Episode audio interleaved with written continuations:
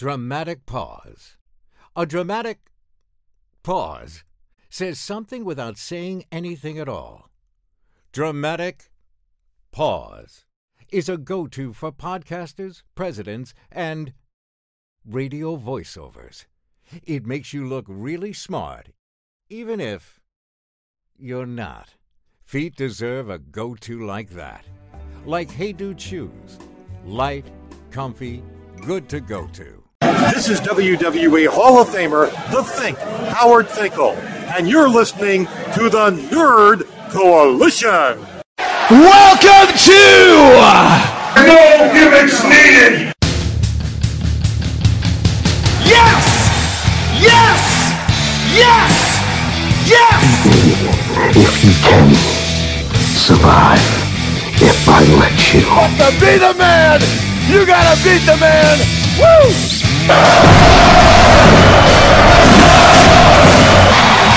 The kid do dig that sucker. Do I have everybody's attention now? Yeah, here you see CM Punk. Welcome back to the No Gimmicks Needed Wrestling Podcast. I'm your host, Mr. A, and E. Joining me, my co-host, not Deion Sanders, Prime Time. What's up, y'all? Uh, we are back here in another uh, podcast for you guys as the countdown to episode 200 is upon us. We are episode 191. So we are just nine episodes away as I'm trying to put together the big 200 episode as I'm trying to get a lot of new things going. I cannot wait for that episode. So, uh, stay tuned for uh, all that great stuff. In the meantime, we got a lot of wrestling to talk about this week because uh, we, we got we got to get to the, new Dark Side of the Ring. We got to get to Owen Hart. We got to get to uh, the draft that's coming up and all things like that. Extreme Rules is uh later on tonight, so we got to get to all that. Before we get to all that, we got to make sure we paid the bill. So let's uh uh, make sure you guys check out spacesphilly.com, the production company that we are a part of that helps out black podcasters here in Philly for all your podcast needs. Make sure you guys check out the content they have on their website, such as the Lulu and Pop Plus One, Lulu and Pop Horror Show, uh, both sides, and the Market Dark Show, along with Doing Business with Mark Randall. The Nerd Coalition on there has their own content on there as well, such as the No Gimmicks Needed Wrestling Podcast, Nerdgasm Talk Podcast, Turntables, Hip Hop Culture and Beyond, and Drunk Thoughts. So make sure you stay t- uh, check out all that great content over there. Then make sure you guys check us out on all the podcast apps such as Apple Podcasts, Google Podcasts, Stitcher, iHeartRadio, and uh, Spotify, along with we put the snippets up on YouTube, so check out YouTube Premium if you guys like to listen to us on YouTube as well. So, but the full podcast will be on all the podcast apps, and uh, make sure you guys now, since the the winter, uh, the fall time is coming, you guys make sure you check out the Real Nerd Coalition.com. Once again, it's the Real Nerd Coalition.com, which is the website we're part of. The website is is is messed up right now, but where you can still buy your merch is uh, still there. So you can buy some of the NC Studios or Level Up hoodie or T-shirt, wh- wh- whatever fits the need. So make sure you guys check all that great stuff out as well. But don't forget about main man prime time here because uh, every single Friday we got the Prime Nostalgia podcast with Prime Time and Lee Boy TV. Man, great entertaining show. Uh, Prime, what, what, what was it this past Friday? You was talking to the people for? Uh, this week we had uh, one of our friends named Tommy Hobson. He's uh, he's on this new upcoming show on Nickelodeon, so we was talking to him about the show. Okay, that's cool. Um, I thought you, I thought, I thought you about to say Tommy Oliver. I'm about to say you could have hung up that call. No, no, no, no. Uh, Tommy also played Michael Jordan in a TV movie, if you know it.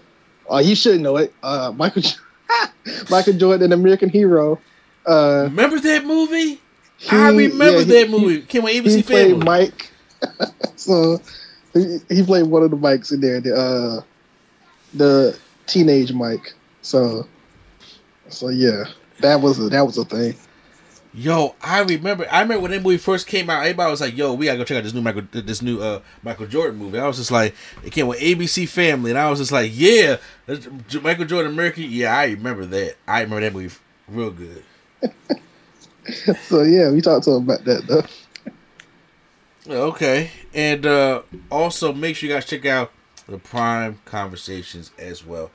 All that good stuff as we head into the fall. You get all the great stuff that we got going on here at Nerd Coalition on our YouTube channel, all that great stuff like that. So I want to make sure you guys check check all that stuff out. You always got to make sure you sell yourself before we get right into the product, because uh uh Sunday. Well, by the time you hear this this podcast, I know it probably passed already, but tonight is Extreme Rules or regular rules. Only a six match card, one Extreme Rules matchup shows why they need to let this thing go. So, without further ado, we're about to get into the predictions. All right, so let's get into the predictions here for WWE regular rules. Uh, excuse me, WWE Extreme Rules. You know what? Now, I'm to say this before we even start this joint off.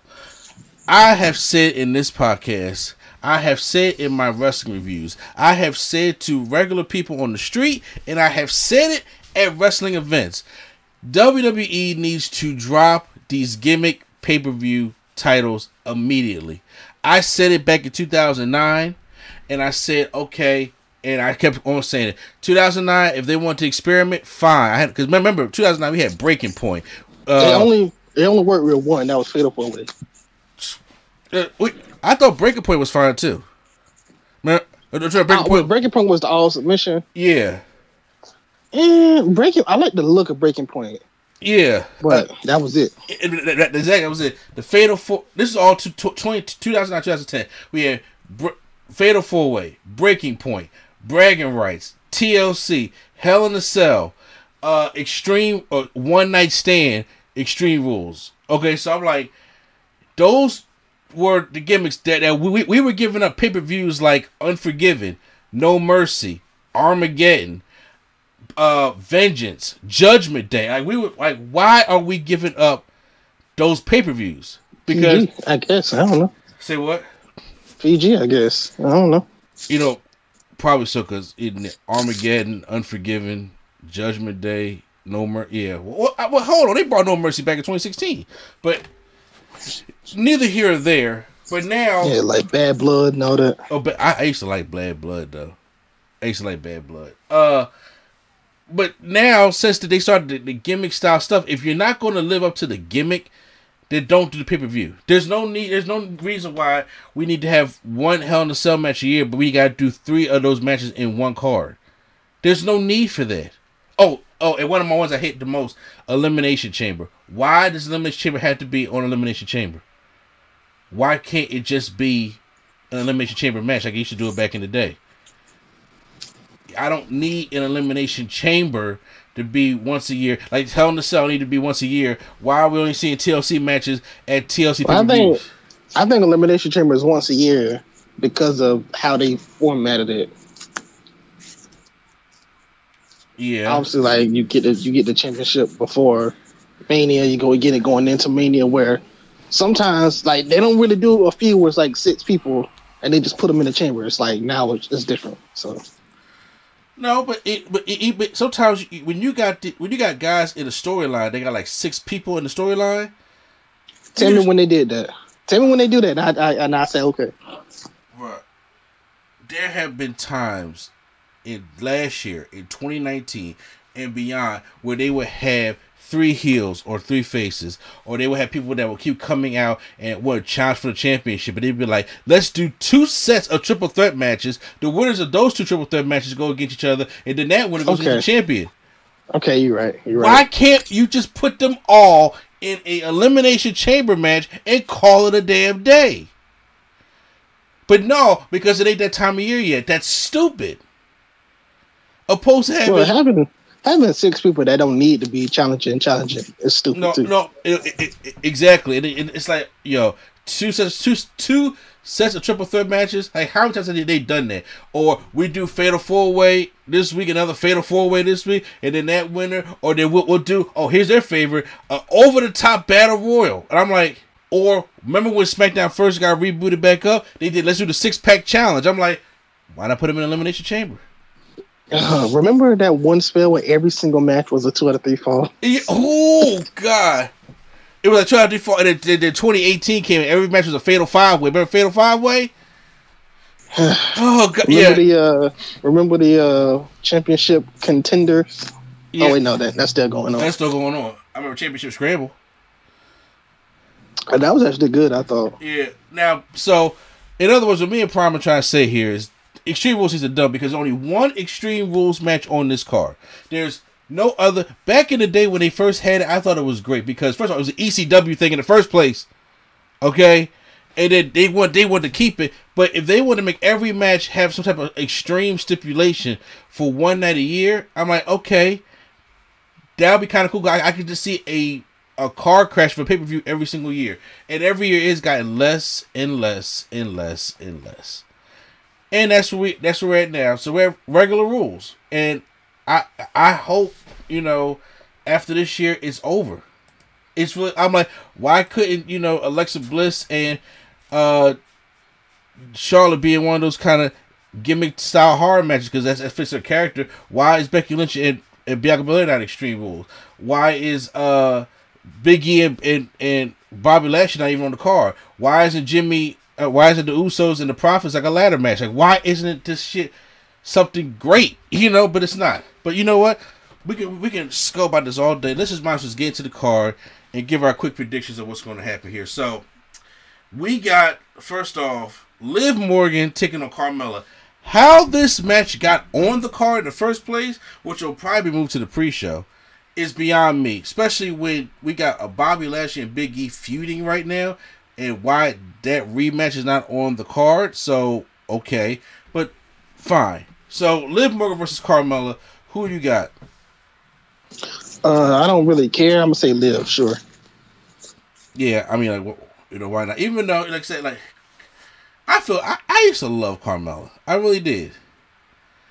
And something happened. And they rebooted her, and I'm just like, and now she's like, you know, the prettiest in WWE. I'm just like, I'm not feeling that, that Carmella. I want my hood Carmella. I want my moonwalking Carmella. I want my Carmella that was running around with R-Truth all damn day. You know what I'm saying? Like, you know, I want Carmella that was rapping Biggie with the New Day. That's the Carmella I want. I'm over this Carmella. I got Liv Morgan winning also. Uh, let's get this just not not this out. Uh, triple threat match for the United States Championship. Damian Priest defends against Jeff Hardy and Sheamus. Now, Damian Priest and Sheamus have had decent matches. Don't Jeff Hardy the mix uh, shakes things up a little bit. Obviously, it is a triple threat match, so there is no disqualification in a triple threat match unless Vince wants to get cute and stupid. So, uh, I really see them having a good, entertaining brawl, and uh, Sheamus is one of the most underrated guys that's on the roster right now. Jeff don't give a fuck no more, They- and they obviously want to put the rocket behind Damian Priest's back. So I'm definitely Damian Damian Priest should not be losing right now. I, I think it'll be entertaining, and Jeff Hardy's there to, to, to take the pinfall. Uh, Priest will win, but just because just just because I don't care, since they don't care, I'm gonna say Jeff. Don't you go do you go do that? Yeah, just because they don't care, I don't care either. I'm, I'm gonna be I'm gonna be outrageous with these picks. Look look look look. They don't care, but we gotta care for people that care about us. Us. We we gotta be the AEW to to, to their madness. Because They put this man chasing for the 24 seven belt, and they seen people was mad, so they gave him a meaningless U.S. match. So let's go with Jeff, just because. If Jeff win tonight, though, I'm gonna scream. Uh, Charlotte Flair taking on Alexa Bliss for the Raw Women's Championship. Their promo battle that they had on Raw was uh, uh kind of shoot like, and I, I thought was I, I thought that's been very entertaining, at least when it comes to the promo stuff like that. But uh, I'm over Bray Wyatt, Alexa Bliss. I, I, I agree with you when uh, you say you want the goddess back. I want the goddess back, Alexa Bliss too. Even Charlotte hinted at wanting the goddess Alexa Bliss back because this, th- I mean, it, it's it's making money. That's the problem. It's making money. They're selling these Lily dolls and this Alexa Bliss stuff, and they're, they're making money off the fiend gimmick that Alexa Bliss has. And they're, they're not going to give it up no time soon because it's making money. But the minute it goes broke, they're going to want her to go back to the goddess Alexa Bliss. But I think that I, I mean that that I was like, the Fiend was making money. I don't understand why they stopped that stopped that in the first place. Exactly. I don't get it neither. I I truly don't understand that either. So, but it I, I think that it, they can have a good entertaining matchup. But Charlotte's not losing this championship, and she shouldn't. So I'm going with Charlotte. Hello. Yeah. Oh, okay. He must. He must have. Uh, I, I said I'm going with Charlotte. Uh, yeah, sure, Charlotte. No, actually, no. Let's let's say Lily. Let's say Lily interferes and wins it. They they dumb, but there, there's there, there's a live crowd here. They not doing that. Let's say Lily wins it. Let's say that. You, you on your shit today. So in other words, he pick Alexa Bliss, y'all. Uh, No, I pick Lily. Okay, so we gotta see now. We now we're at our main event style matches. The Usos taking on the Street Profits for the tag team championships. Montez had a great showing against Roman Reigns on SmackDown. Did you see the match between Montez and Roman Reigns on SmackDown? Yes. Uh, well, it- until Prime comes back, uh, that matchup is right there where I'm like, okay, if I'm Angelo Dawkins, I'm getting kind of scared because that's what kind of happened with the whole Stevie Ray type thing with Booker T. Like when they see that this man can go out on his own, have good matches on his own, he can do that. He can do that whole singles, the singles thing. That's what Montez is. Montez can be a star in this business. So I definitely see, you know, uh, him going to be probably be, be a single star. I'm not gonna say very soon, but it's, it's, it's definitely to be warranted. But when it comes to the tag team championships, though, I really think that they are going to uh, have a great match here. The Usos and Street Profits is something that, some- something that I wanted them to do uh, since SummerSlam. That, that- that's the dream match I wanted to see at SummerSlam. So uh, definitely, definitely, uh, uh, they're gonna have a good, entertaining matchup. I wish it was a more of extreme match, whether it be a ladder match, whether it be a table match, you know, whatever what happened on SmackDown, all that kind of stuff. But I got, I believe it or not, got the Street Profits winning. I got the Street Profits re- reclaiming their tag team championships, be, only because of you know Montez took the beating on Friday. I, I think that they could come back and they could win, uh, win, win the matchup. So I got Street Profits over the Usos. All right, so now we have uh for the SmackDown Women's Championship, Becky Lynch taking on Bianca Belair. Now, I have said before that you know I, I need Bianca to get her EST attitude back, and I think that we saw that on SmackDown this past Friday with her giving Becky Lynch the KOD. And I do think this should this should have been Extreme Rules matchup as well. But I, I do but now they, they, they just want to give them they want to give the people the full matchup that they did not get a chance to get at SummerSlam. So uh, I think it's gonna be a really good matchup, but I, I think they're gonna keep uh, Bianca chasing the belt opposed to getting the belt. So unfortunately, as much as I want Bianca Belair to retain to get her championship Well, back, she's not winning. she's not winning. I'm aware of that. Uh, Pri- Prime is back, y'all, and uh, so I right now when it comes to that, I got Becky Lynch winning, but she gonna win dirty. She not win this match clean because this robbery not gonna be done. Or does Sasha Banks come back tonight? Uh, I, to be honest with you, I want it to be done just so we can get a different Bianca. Well, well, have you seen the Bianca on, on SmackDown this past Friday? Yes, I still want a different Bianca. Well, she she was the more aggressive EST Bianca on Friday. Yes, but it's not a full change if she wins. It, it don't mean if she wins, she just said, "All right, I just had to get aggressive to get my title. I want her to lose so she can still be angry." Okay. Dude, down, but so then who who will be next up for Becky then if she beats her twice? Whoever. No, I think I think we gotta pick up, pull out somebody in the draft. Maybe you think maybe they move Bianca and Sasha to Raw, Uh, and then the Bianca and Sasha I mean, can, can who- finish their stuff over uh, on Raw. if, let's let's be honest. Whoever she feud with next is she winning anyway. So Who Bianca? no, Becky. Whoever is, whoever is her next feud, she's still going to win that feud. So whoever they put in there, if they want to fake like they want uh, Liv Morgan to, to have a big opportunity, they can put her in there. If they want to act like they want to give opportunities to Ember Moon or whoever, then they can do that. Or or But they still losing. And Naomi's feeling with Sonya Deville right now. She is, but I think she's gonna be Sonya Deville and then move on to you know, or maybe Sonya Deville can help her get rid of that glow shit. Or we'll, we'll see. Now, I, I was talking about the tag team, the tag team championship match while uh, while you were going, so I want to get your opinion on that one when it comes to the Usos taking on the Street Profits, which I said was going to be a, a good match, especially after Montez had a good showing I- on SmackDown. I don't. I don't. Okay. Okay. I think they got this in the wrong order of how they treating this championship Okay, because they did like a stare down with Otis and Gable, like, oh, we coming for the belts. yeah, They should be fighting Otis and Gable today and then have a stare down with the Street Profits for like a bigger pay per view. uh huh. Like I don't want. to I don't want to have the end all be all be Gable and Otis versus the Usos. Like you supposed to do the Street Profits. Yeah, I I think the Street Profits would be the better match or the better rivalry in general. Yeah, but it hasn't really seemed like a rivalry. It just seemed like they they fight and then like three weeks later they fight again. Uh huh. Uh huh. so yeah, Well, let's see. Uh, so who you got winning? win by the way.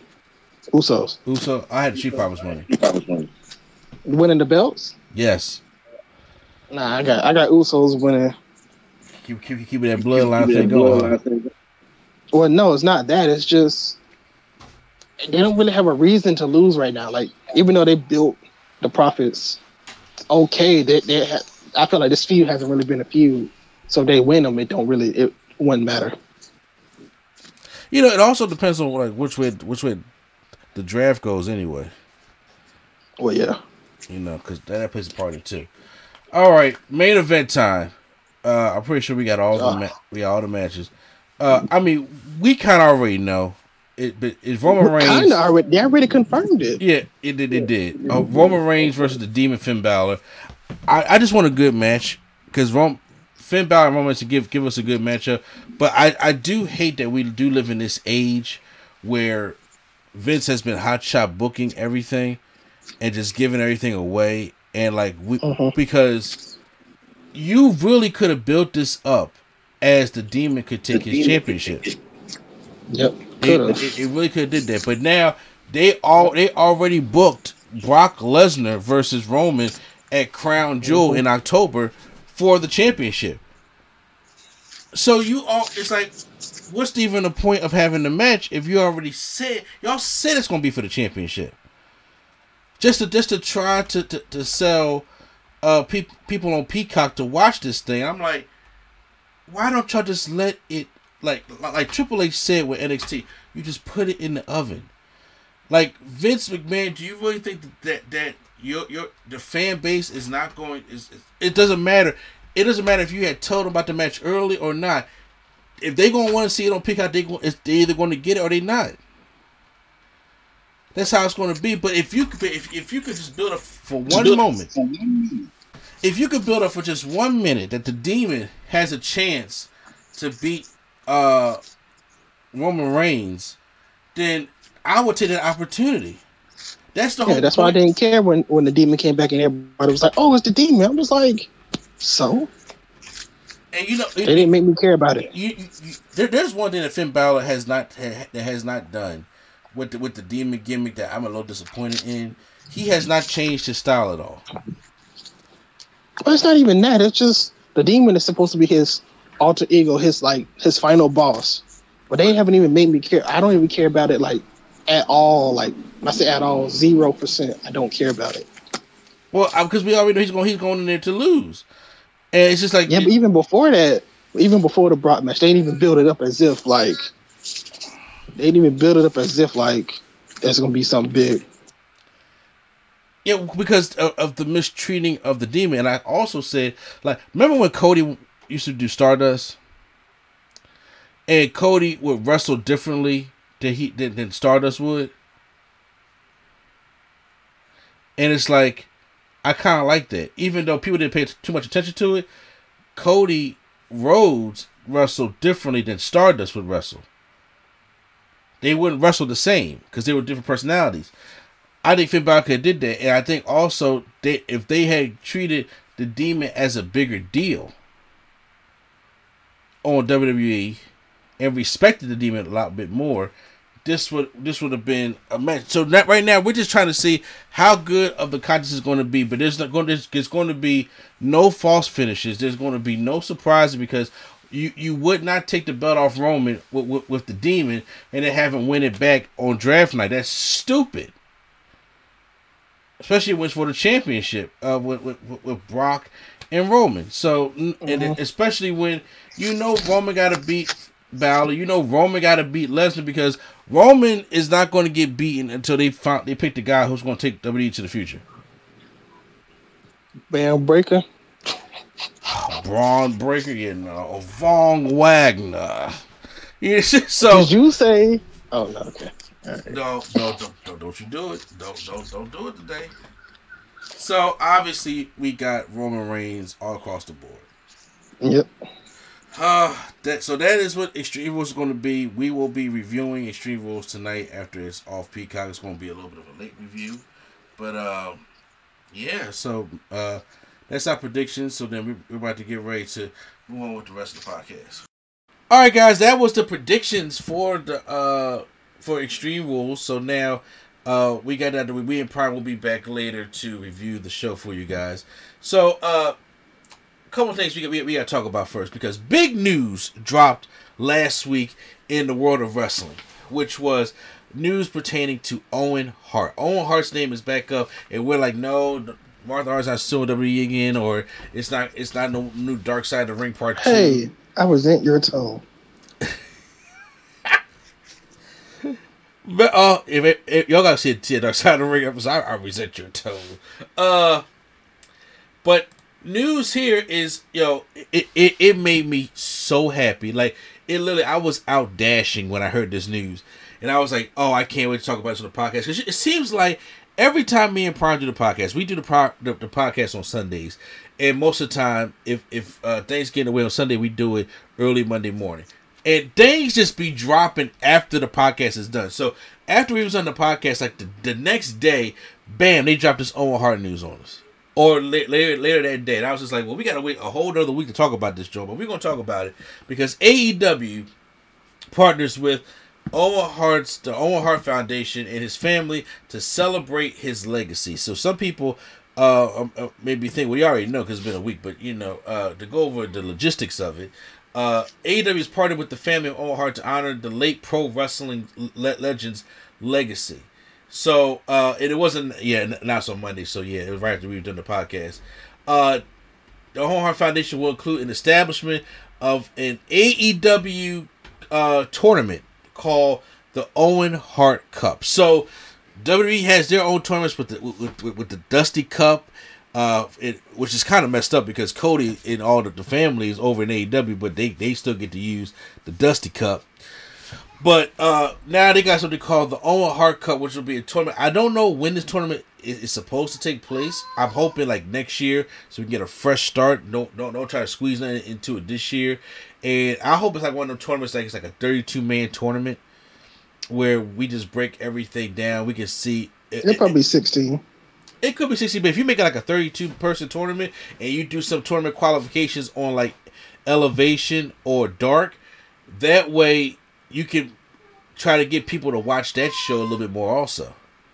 Because Yeah, but if they had the qualifications for 32 men and they have it on dark, it's just going it's going to be like Joey Janela versus like Christian Cage, which is like, well, we already know what's going on here. Is well, I'm not saying qualification match. I'm just saying like you, you pick out look you, you got a roster you can pick out 32 names. You can pick out 32 names of guys, and then you can sit there and like okay obviously you would get the um those kind of lower matches like like your Joey Janela versus Jungle Boys out the way.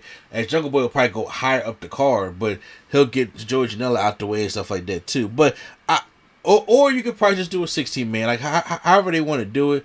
But uh, I I do believe that uh, you know it'll get people behind it because it's an Owen Hart theme thing and since they'll have his likeness, they can use you know his his picture and all his and videos and stuff like that because they own all that stuff. Uh, or they own. I mean, they're partnership with you know the Heart Foundation to use all that stuff.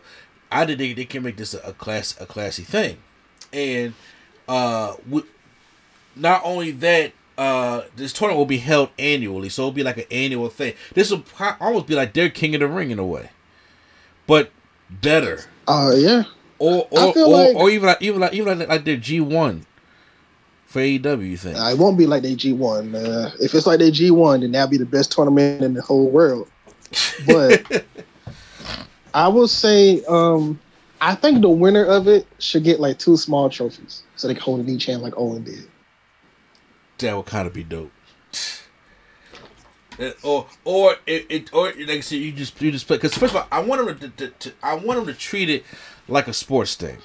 Like I remember somebody said somebody said, can they treat like like the Stanley Cup, where you hold onto the cup and everything, and, and they engrave your name. Like I don't want them to do the Andre the Giant Memorial type thing, where they co- come out with that mustard colored trophy every time they have a match, and it, it just at ringside, and they use it as a prop to beat people up with it. No, I, I want them to actually like have a legit trophy in their house, and uh, you know you can keep adding on to it. So if they're so if somebody is a two time Owen Hart champion, uh, uh, uh, uh Owen Hart, you know, uh, Cup champion, then they can have the two trophies in their hand that way. I'm a two time.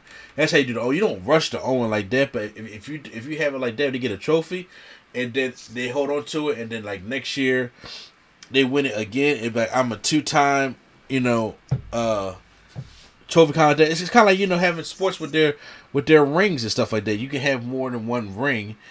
Instead, you know, hold it like that. I I think that would be dope. I do think that they will they will have something. I don't think it's going to be the actual trophy, but I think they have something to carve their name on. So maybe a plaque That'd be good too. or something, like some somewhere somehow somewhere they have a plaque, and they engrave their name on it. But then the, the, the person have the actual trophy. Yeah, but then not then then there's also going to be the the thing of who will the first winner go to, because Jungle Boy. you know I was thinking Jungle Boy, but I was like, but but but, but what if it's like Jericho or Kevin Steen? It'll be Jungle Boy. Because me, me I'm like, cause look, Kevin Owens, I, you know, is a big fan of Owen Hart due to the Owens and his name his son Owen, and Chris Jericho's, you know, there too. And Chris Jericho played a large part in getting this whole thing together. And I'm like, you, to, get some heel heat, I would think that they would try to probably you will probably put a heel over first. And if Kevin Owens leaves in January of of uh, next year, early January, he can he can the first thing to make his mark, he can come in and win that Owen Hart Cup. I, I I mean I would like Jericho to win it, but I don't think he needs any more those kind of accolades. I I don't think Jericho does. I'm saying, but what about Kevin Owens or Kevin Steen? I mean, I think that would be nice for him, but Steen, okay, I think Steen is already like me. Not to say that Jungle Boy is not, but Jungle Boy is still very young, and Steen can literally come in and challenge for the world title tomorrow, uh, and, and everybody will be behind. him. Even though everybody's behind Jungle Boy, he's still kind of young, and every win he gets is something like this gets a bigger and bigger uh, audience. So I could see somebody like Jungle Boy or Darby winning it. Yeah, oh, it, it, that would be cool. But you know, but to also you know advance the storyline. Like, imagine if the finals was like Jungle Boy and Kevin Steen, and then Kevin Steen being the heel, he goes over, but that he it's like giving the rub to Jungle Boy though, and he can still get he can still get a look for like making it all the way to the tournament to the finals, and then. But I mean, I do love the idea of Jungle Boy having too, because I, I I think that they want to push him to be the next contender once he gets away from the whole Luchasaurus and the, the Jurassic Express stuff. So you Yes, know, I, so- I would say but it's, I'm going to say also wins it's it, like though, it's going to be a homegrown. but it's it, it's yeah I would like to be a homegrown too. But I also I also think that Adam Cole's going to give Jungle Boy the rub also. You talk about this week? Is he going against him this week? Yeah. No no no no no. He, he Adam Cole Jungle Boy not win the first match. He gonna win the rivalry, but he not gonna win the first match. Okay. Yeah, but uh, so you know, it, it, all, it all depends how they. But you know, a homegrown talent would, would, would be good. But the question is like every time they have like a in wrestling, no matter what company it is, every time they have like this big tournament, something like that, they usually make the heels go over for some reason. I don't know why they did. Like even MJF when it was about the whole but- ring, you know, uh, fighting for the ring, he he won the ring back uh, the first year AEW, and I'm like, okay, Two times. yeah. So, and if you want, Owen Hart was a heel, you know, also. So if you want somebody hold the two trophies like Owen, then you would need the heel to go over. Jungle Boy's not doing that. But people got to don't don't don't don't forget Owen Hart was a heel. Okay, and Owen Hart was a heel most of his career until like uh the, the, the last year he died or the 1998 like, like after Bret got screwed over in 97 from 98 to his death that's when Owen was like a true baby face other than that Owen Hart was a heel. You know and- and- and we can't we can't forget we can't forget that. Also that's not the only thing that's happening because uh along with this annual tournament that uh AEW and Owen Hart Foundation will include a production of original Owen Hart merchandise, which means new shirts, new uh bags, new things with Owen Hart's name on it that they can sell from Pro Wrestling Tees. And you you don't think people want to get this get their hands on an Owen Hart shirt? Yeah, they'd be like the Owen Hart. They'd be like how Sting shirts are. It'd be like Owen Hart is a is all elite or Owen Hart with the AEW logo at the bottom. Exactly. Or get yourself an Owen Hart bomber jacket. Oh. You sit there thinking like, huh? Why? I mean, hey, if Sting could get a bomber jacket, why not Owen Hart? You know what I'm saying?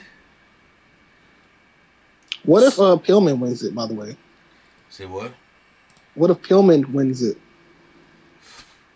That would be. You know what? That would be kind of dope too. I think they need to put some more heat on Pillman now? Like I'm talking about good heat on Pillman. But he's getting there though. Yeah, I'm just thinking it's gonna be.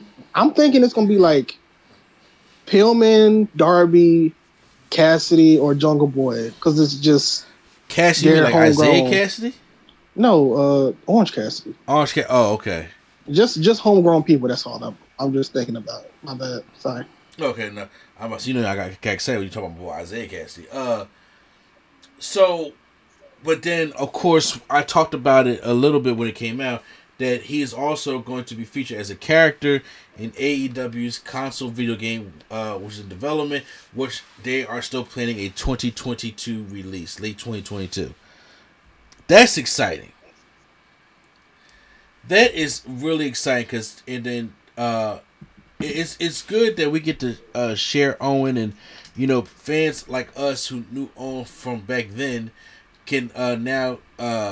I mean, obviously he can't wrestle no more, but you, you can teach this younger generation who Owen Hart was, how good he really was, and you know now that he can be featured and he can sell the merchandise, and then you know probably give it to the foundation, and then of course uh, him being in the video game, all that stuff is just great news for generation. Now there's some dickheads online that don't necessarily think so, and want to call out saying, "Well, Vince McMahon should sue Martha Hart." First of all, look, I'm gonna be honest with y'all.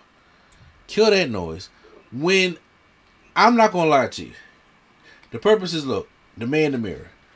When the whole Martha Hart, Bret Hart stuff, I was upset because I'm a I'm an Owen Hart fan. I, I look, I watched Owen Hart back in the King of the Ring era. You know, saying uh him rob, rob, being a rival with his brother, to the Nation, to all that stuff. The Jeff Jarrett tag team, to the Shawn Michaels main event. He never he never really got. You know, all, all that kind of stuff on Hart. And yes, I want him to be remembered. But once again, that company is uh responsible for his death. And if Martha Hart don't want to forget that company, who am I to say that she should forget that company? And especially Mhm. after watching that, that dark side of that dark side of the ring of Owen Hart and stuff like that, and like you know, Vince is truly an asshole. I'm like, who am I? Who? Because if anybody had died that young in your family, you would not want to deal. If you feel that some somebody was responsible for that, you not want to deal with that person ever again, and you may take it out on, on, on a lot of other people as well. And if Yeah, I think go ahead. Jericho and Mark Henry really helped her push that decision. Yeah. Because uh, obviously Mark Henry signed and had a big thing to do with it. He probably helped her, convinced her. Because um, Tony Khan said they, they've been talking about this for well over a year, about a year and a half. They've been talking about doing this. Yeah. And he said Martha is not a pushover. So Martha is going to get her ideas across and going to get her what she thinks should be done right with Owen across. And it took them a while to get it across, but they finally came on the decision, obviously, of what we got now. Uh huh. So that that right there, I, I I I really believe that you know Owen Hart will, will be in good hands over here, he would have not have been in good hands at WWE. WWE would would, would want to sell merchandise, uh, whether it be video games and whether it be T-shirts, whether it be DVDs, whatever the case may be, or put himself on the network and all that stuff like that. But however, it, it would have been made money. They wouldn't have gained nothing about nothing to that foundation. Vince want all his money because if somebody's selling, he, he wants all the money, and then then they'll just put him in the Hall of Fame just to put him in the Hall of Fame to make money. That's that's what WWE does. So, no, I'm glad it's over AEW. I'm more confident with it being over at AEW, and you know, shout out to Martha because, like, like I said, me being the fan of Owen Hart, I was upset because Owen Hart wasn't being, you know, recognized. But once again, who am I to even say, you know, how he should be recognized? Which, especially of, of how the circumstances of how he died. The man's only 34 years old. 34 years old. Mm-hmm. You know, so uh, I, I'm I'm glad this thing thing went down with AEW. So, how do you feel about it? Just to wrap it up. I'm happy for it. I'm happy. I'm ready to see Owen in the game. I'm ready to see this cup, and I'm ready to see a lot of other things that they got coming up for Owen. Owen versus Jericho is my first match right now. I already said that.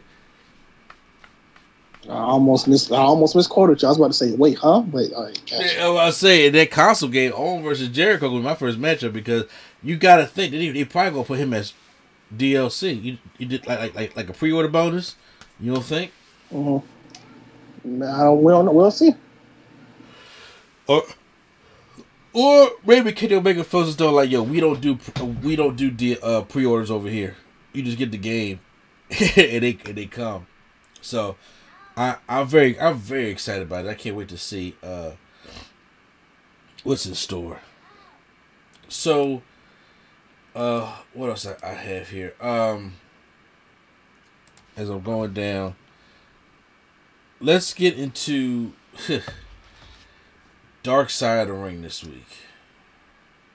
So, you guys, uh, last week, obviously, Dark Side of the Ring uh, turned people not not too much of a good light because of, you know, the plane ride from hell uh, stuff. And, you know, it didn't paint Ric Flair in a good light at all. Well, you know what? You knew something was going to be up when Ric Flair tweeted an apology to you know uh people about Chris Kane and who knew Chris Kane and all that stuff like that. Because I was like, oh shit, what did Flair say now? Because you know they, they, they were gonna go in there and say like you know what's up going on, but th- this week was about Chris Kane and uh this was a sad story. It, it was it was of a troubled man that I was a fan of Kane back in WCW. I was uh I was a fan of some of Kane uh in um WWE because they didn't they didn't use Kane right at all. But uh you know like when when, when they had the, the was it that uh Jersey Triad group in uh, WCW with him, DDP and Bam Bam Bigelow cuz they all Jersey boys. I thought I thought that was cool and then he had another gimmick uh which was it? Uh mortis which he was um kind of like the rivalry of uh what was the guy? Glacier? Because you know glacier had that whole mortal kombat uh you know um thing going on and then it was just like you know Mortis was kind of like, a reptile looking thing, so they had that, that that thing going on. They was of you know Raven's flock, which I'm surprised they did not get Raven to talk in this Dark Side of the Ring at Maybe all. You just didn't want to. No, Raven Raven tweeted out saying that I could have had. Eh, he he never got the phone call. He said he could have added a lot of things to the Dark Side of the Ring stuff. And I was like, yo, why did he get the phone call? Raven Uh, definitely. maybe I don't know. Uh, so, but they did interview like uh the Sinister Minister James Mitchell, DDP, Brian Cage, the Young Bucks, Chris Jericho, uh, those kind of uh, those things. So, Kanyon was a very underrated wrestler, and like the Young Bucks was saying, like he was the ones that he brought indie wrestling to the mainstream. And I had to say, I was a fan of Kane, but after seeing this Dark Side of the Ring, I was like, I don't think people appreciate truly, truly appreciate Kane the way they should. Would you agree with that? I mean, I would agree, but y'all knew this. It's not. It wasn't a surprise. Say what? It wasn't a surprise. About what? We already knew he was underappreciated. Like we knew people don't because because obviously of what happened. He wasn't able to show his talent. This man was wrestling on. He was the only signed talent wrestling jobber matches on Velocity. Like we already knew he was not appreciated enough. Yeah. And so uh they, talk about you know his style. They talk about you know the uh, the, the Mortis stuff, and then him uh losing the match and going right to being Kane. And I I, I, I remember the Who's better than Kane. I remember the way he had his match match and stuff like that. I, I like I said the the, the, the Jersey uh the, the Jersey Triad with him and Bam Bam Bigelow and DDP. I I that was the late WCW when it was getting bad, but I liked that version of Kane because I I, could, I remember that's when he got tossed off the triple cage. I remember seeing that and I was like, oh my god, Kane took that bump. Oh, right, right there, he got to- to- tossed off right to the stage. I was like, wow. Uh, then of course the invasion happened, and then they signed him over to. He came over with WWE in the invasion, and unfortunately, what happened? He got injured bad. He had like a, a knee injury and then a shoulder injury. And I mean, he obviously feuded with the Undertaker and Kane, which who buried him and DDP uh, at that time. And he was out for like 18 months. And then he came back and then uh, he was regulated to Velocity and, you know, fired from there. But uh, uh, a lot of things, what was wrong with Kane, some, some takeaways from the show, was that uh, Kane was a closet homosexual. And James Mitchell and all of them talked about it. They said, well, they, they didn't know that he was, uh, you know, a, a gay guy because the way he was talking to the back. But Kane felt as though that obviously in the rest of business, if he came out and said that he was gay, he wasn't going to make it. With, he was he wasn't going to he wasn't going to make it for his career because that's how toxic, uh, you know, the locker room and things were back then. You know, you you wasn't going to go back there and announce that you being gay and that they wasn't going to embarrass you for it. And this that that's wrong. It is completely wrong, but that's what they would do. Unfortunately, you know. This like- is just the time. This is this is the time Undertaker loves so much. You know, E- e- e- exactly what I'm saying. We, we instead of people minding their business and playing video games, this is what he loves so much. yeah, because you know you got, got to come with a knife in your bag. You know what I'm saying? Back when we used to, you know, uh, call out homosexuals and And uh, stab people in the bathroom and all. stab people in the bathroom, rape women, and call black people the N word because you felt like it. You, you know, those times, the 90s. and uh James Mitchell was talking about uh there was one incident that he, he was talking about where Kane almost killed him, which was uh the, oh, what was the incident that, that it was? The one you, you, you remember the one where he he he choked James Mitchell, and like his thumbs on his Adam's apple. because they they were trying to uh, record a vignette or something about I don't know if it was about I don't know. Oh God, why did I? It was in my notes. I do not have my notes right now of what it was. Do do do you ah do you remember what I was talk what I'm talking about? No, I don't. well, you had to say it all de- delayed like that. You know what I'm saying? he said, I don't know what the hell you talking about. Uh, shit, yeah. Uh, I, I, I can't I can't remember what the incident was of why uh he was uh he choked out uh James Mitchell, but uh they, they were good friends, but he said that Kane had these mood swings, and a lot of it probably became pertained because he was, you know, hiding something that he couldn't, um, you know, express, and he was diagnosed with a bipolar disorder, and I remember uh, the Young Bucks, I think it was was just talking about how he came in and he was talking about the you know the aliens are out there and they had to strap him down to a chair until he actually went to sleep because you know he was really having having some serious like serious issues.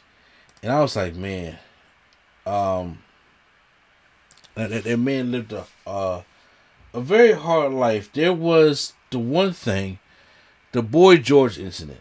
So after he was gone for this injury for out 18 months there was the the infamous segment on was it Raw or was it SmackDown, uh, where he was Undertaker was given this this present in this box, and Kane comes out singing "Boy George." I forgot what the song was, and Undertaker beat the shit out of Kane so bad, and gave him uh one of the hardest headshots with an unprotected headshots from a steel chair that I've ever seen Undertaker give. Next to the Mr. Kennedy and the next to the Maven.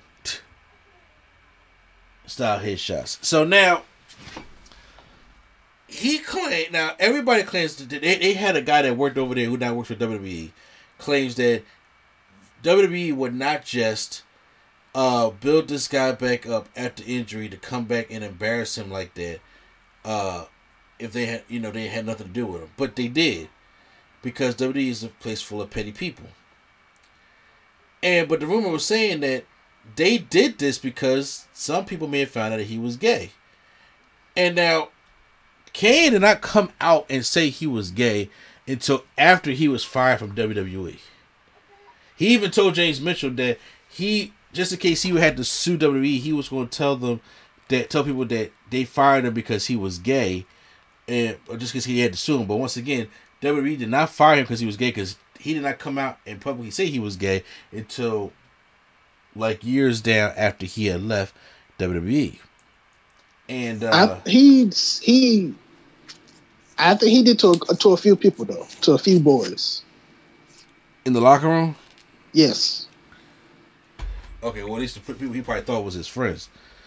Yeah, uh, so I'm saying that like somehow it probably got to the uppers because, um, I don't know, you know, I, I, I did some stuff outside of the documentary. Um, some people were like, he was kind of like, I, I just can't take this no more. So I got to tell somebody. And I'm assuming he told some of his friends, and I'm assuming they got to the uppers, and then his kind of careers kind of started declining after that moment.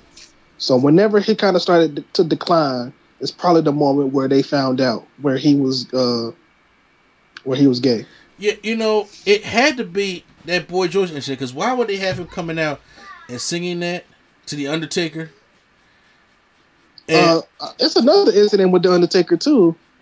Now that um now, now, now please m- mention that one because like the Dark Side, they didn't get all really into the Undertaker stuff. Yeah, well, you know how you know how like basically people say Undertaker is the uh the judge backstage. Yeah. And I almost I forgot what what happened. Something happened where he doesn't. Oh, that's what it is. He don't go drinking, right? He doesn't drink, or he didn't drink, or didn't want to drink with the boys. And um, who Undertaker or Kane? No, Kanyon. Okay. And I'm assuming everybody was like, yeah, "Come on, come come drink with the boys." And um, this was when he was in like I'm a, okay. The this is how I read it. Basically, I was reading it like he was in gay bars, right? Yeah. And after the regular bars closed, the gay bars would still be open. So some of the boys, I guess, came in and seen him at the gay bar.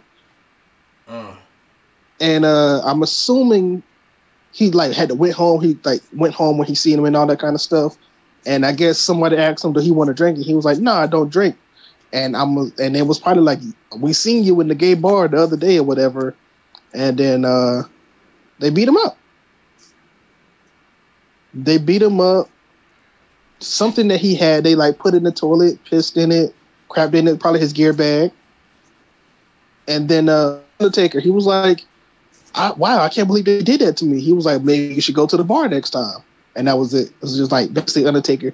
Then he he said it as if Undertaker kind of told them to do that wow. because he was the locker room leader. See that? Like I said, I didn't. I didn't hear that story. Yeah, that was on like a that was like one of the stories before this came out. Before this whole Dark Side came out. Oh, yeah, like I said, because uh, other than the, the, the beating, which was a very unnecessary beating, and once again, nothing came of that beating. It ain't like he was in a rivalry with Undertaker and he got his win back, got his heat back. He went right after that beating to Velocity.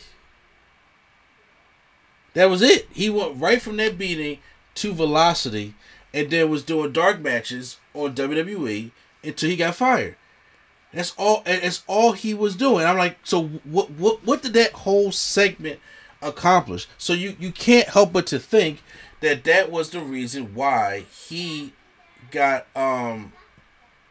You know, I guess punished like that from the boys because his secret probably got out. Now when he got when when, he got fired, uh, he, you know, did did a lot of indie shows. He did come out.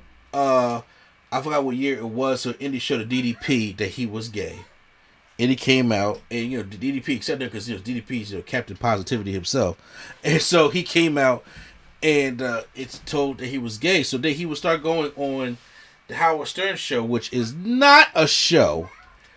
You would uh would you, you wouldn't want to you, you want to go on to especially when you're dealing with mental health and things like that.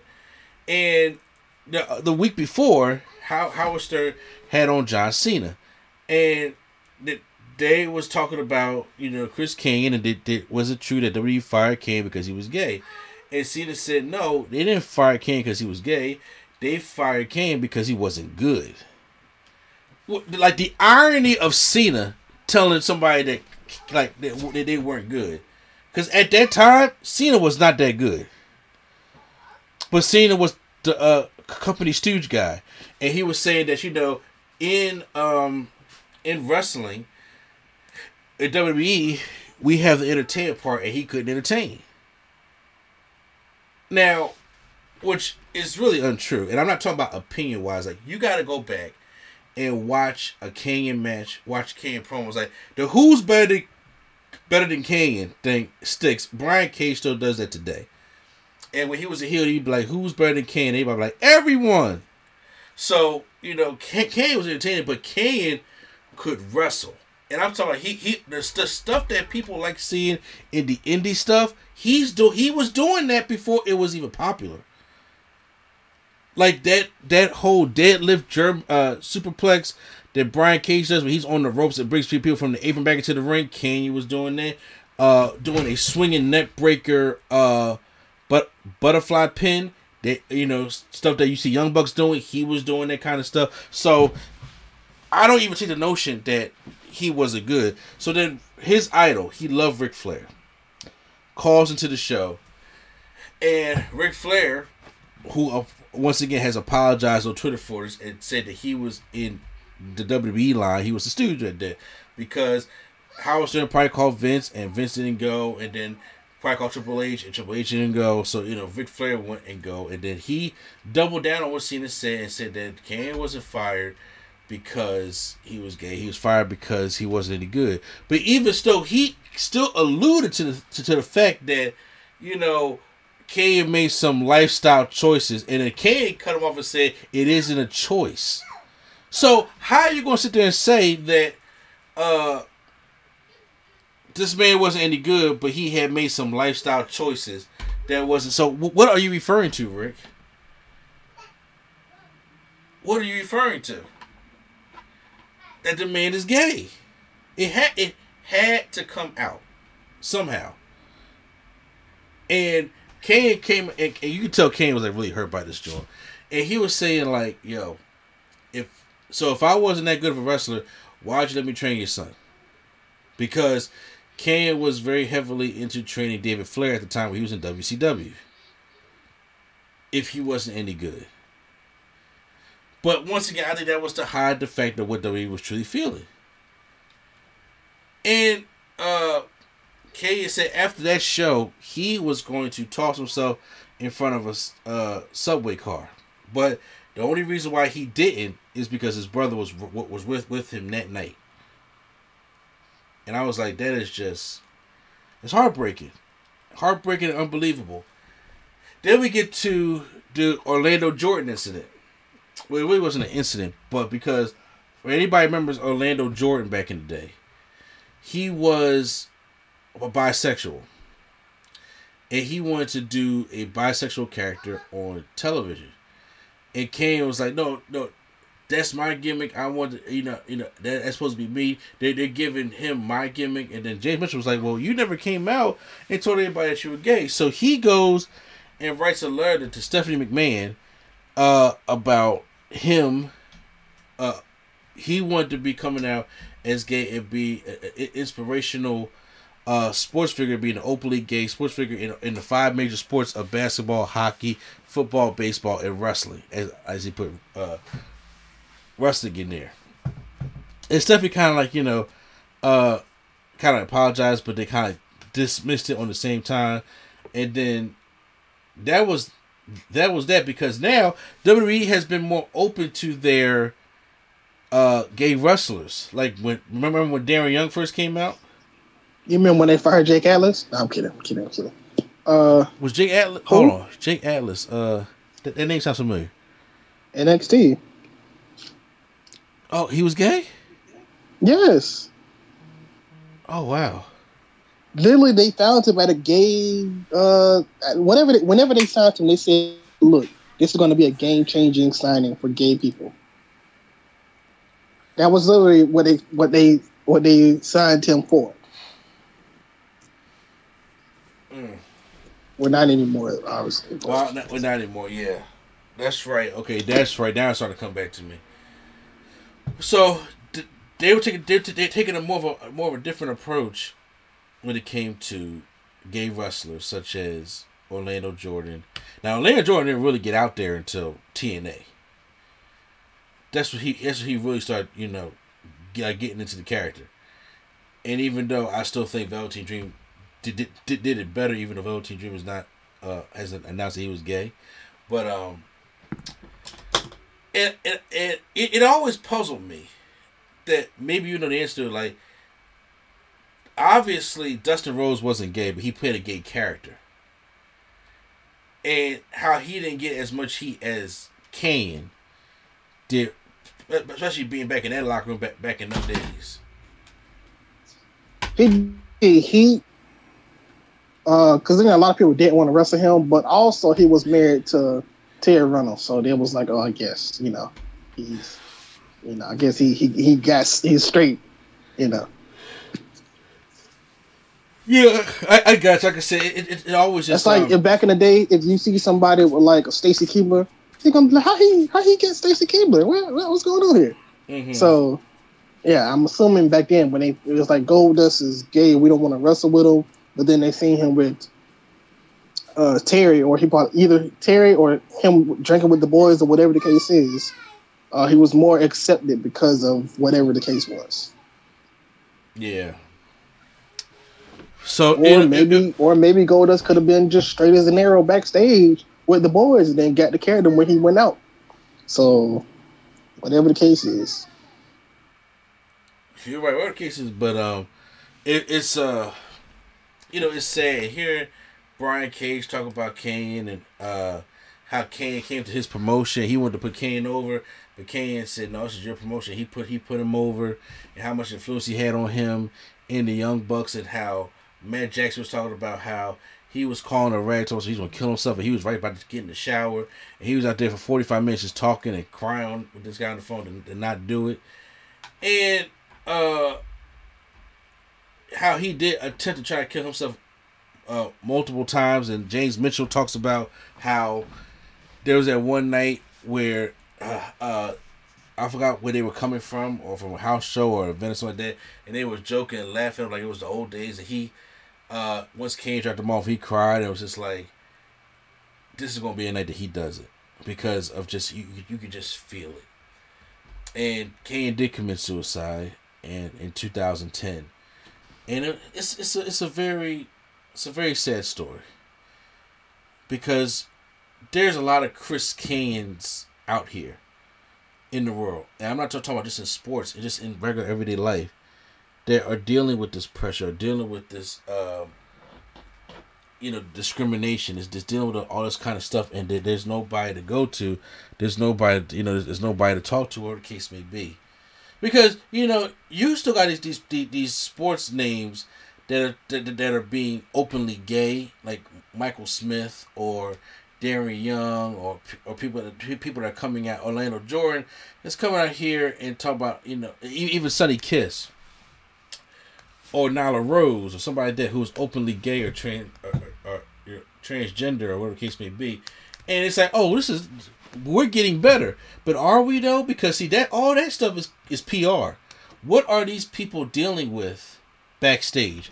What are these people dealing like in their everyday lives? Are they dealing with abuse? Are they dealing with discrimination? Are they dealing with all this kind of stuff that we don't get we, we don't see? Like I don't think Michael Smith right now is even playing football. I don't. Well, first even... of all, first well, first of all, his wasn't a gay issue. He just wasn't good. Yeah, oh, it sound like King. No, I'm saying no, no. I, I, I, no. I know what you mean.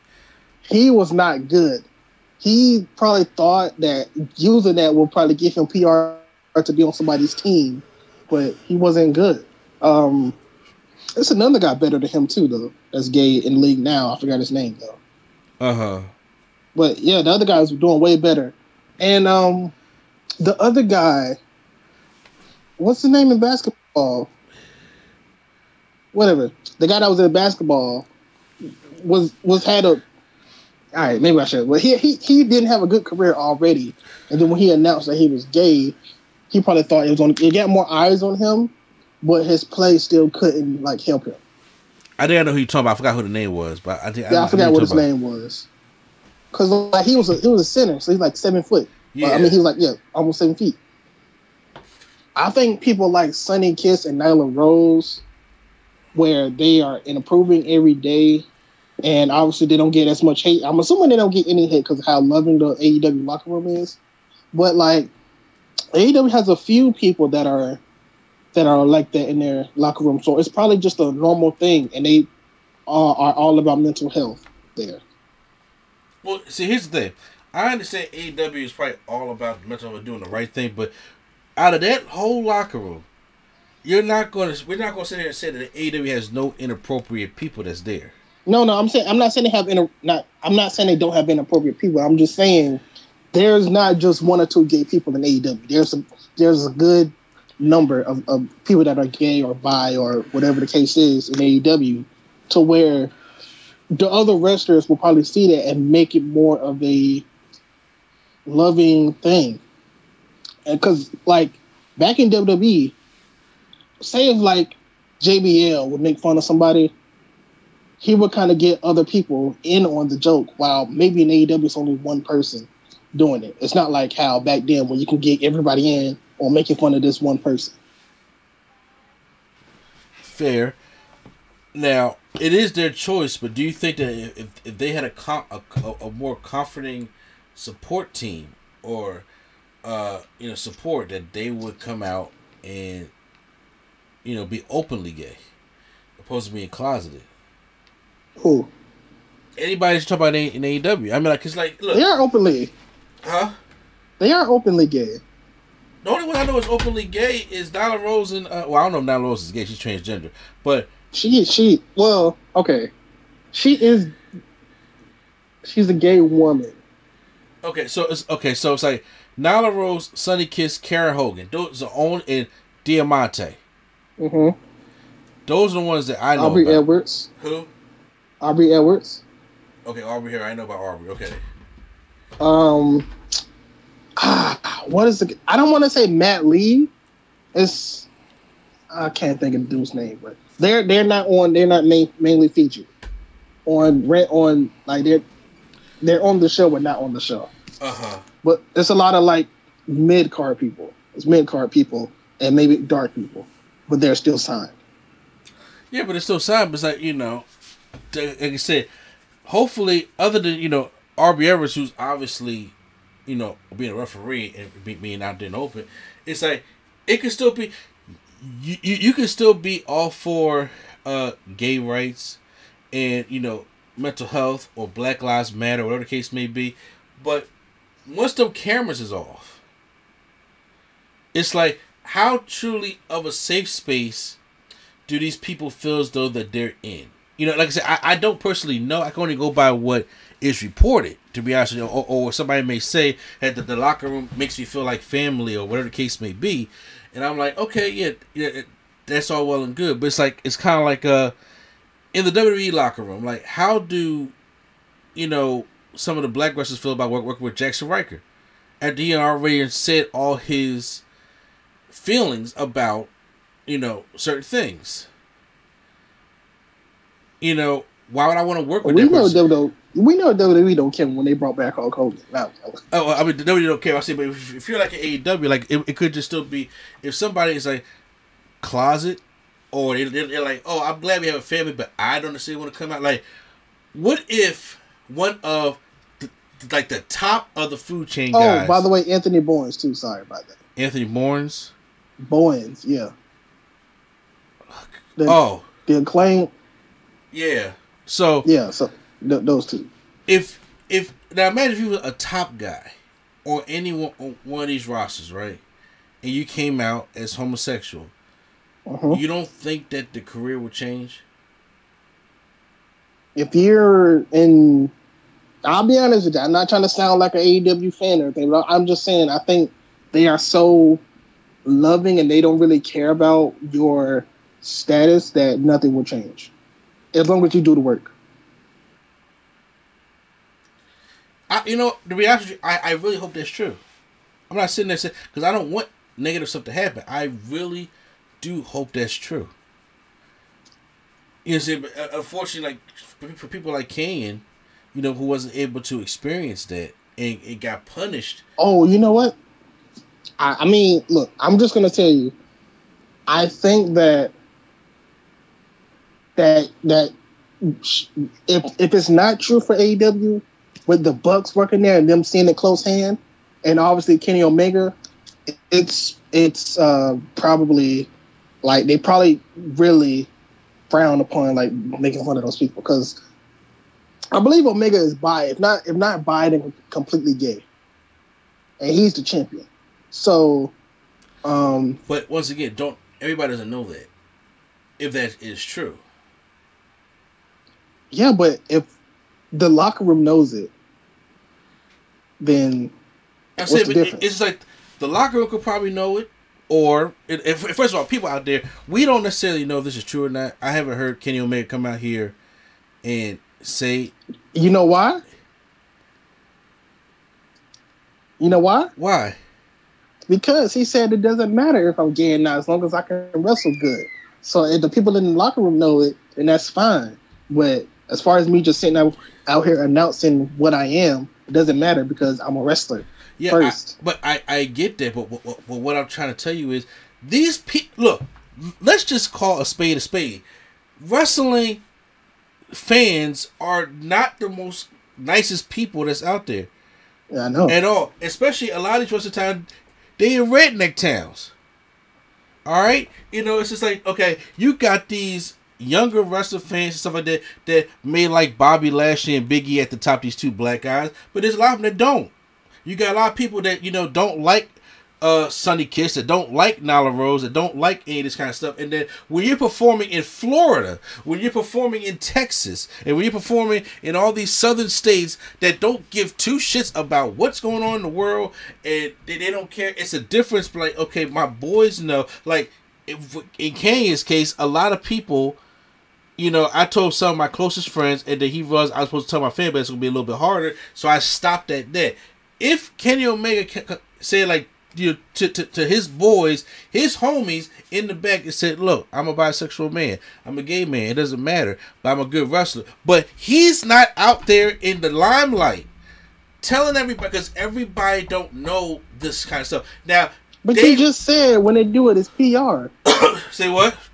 You just said what that kind of if if, I, I, I say, yeah, it's good PR. If when they like when Darren Young came out to the world, Darren Young didn't come out to the locker room and then said, "Hey, when it gets out, it gets out." He came out on duck. he came out to the world on ESPN so, and told the world that I am gay.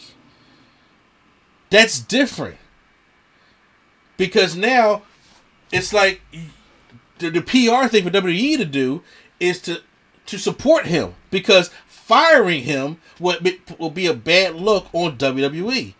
And that's what I'm saying. There, there could be people that's that that is in wrestling that could be gay. It doesn't matter if they're gay because I don't care. They shouldn't care if the wrestling is good. That's all that matters. But there's some ignorant ass minds and juvenile ass minds that still work in the wrestling business because it's a white man's business.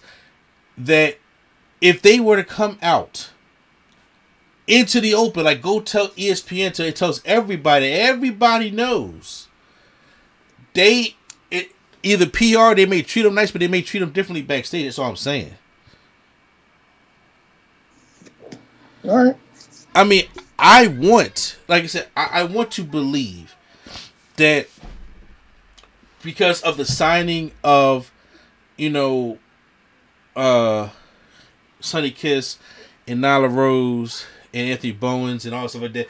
We, we have a lot of uh, gay and transgender people working in the wrestling business now that you know AW is more open to it, and I hope it is. Like I said, I'm not backstage in, in, in, in you know backstage in in that locker room, and the people was, was, was just trying to bring up the other day uh, about the lack of black folks in AEW. I'm just like, I don't know if I necessarily agree with that all the way. But I think I, I, I, try to get what you're saying, but don't let WWE tease you in thinking that they, they just put all these black folks on TV because they give a shit. They don't. they don't. If the black people ain't making them no money, if the gay people ain't making them no money, like that's the, the, the WWE thing. It's all about money the PR comes like like like they give a shit, but it's all about the money. But that's why that whole thing probably unfortunately happened to King, and he and, and you know like the same with Orlando Jordan, he, him coming out being by, but he ain't lasting that company that long. And neither did Darren Young, unfortunately. Because like they didn't they did nothing with his cat like he wanted to have a gay character. They said, no, we're to put you a Bob Backlund and make you great again.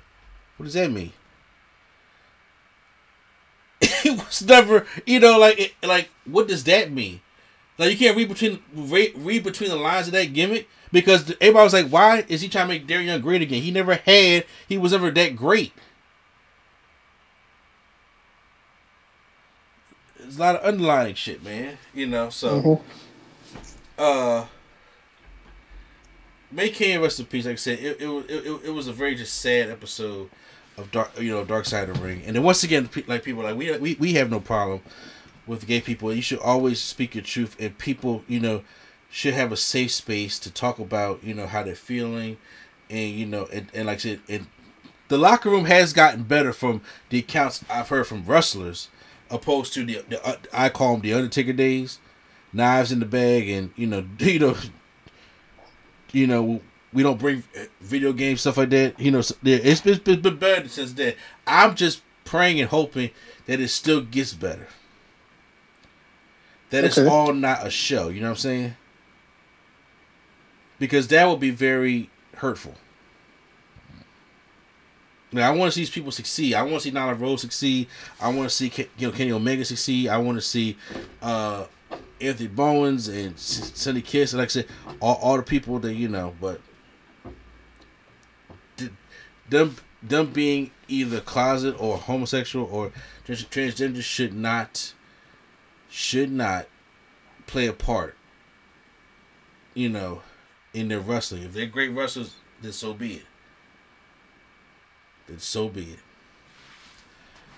So, moving on now to uh, the, the draft. We got the draft coming up for Raw and SmackDown. SmackDown is this Friday, part one, and then part two of the draft is on Monday. So we're going to go over some of our predictions of who, who we think is going to be jumping ship, going to the uh you know going to the show. Uh, well, go, going to each show. Uh, so prime. Obviously, Raw needs a whole reboot, uh, as, as you, as you see.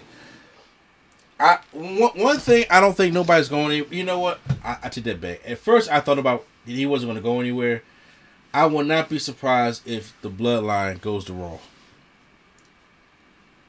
Like Roman and all them go to Raw? Roman, Heyman, Usos. Nah.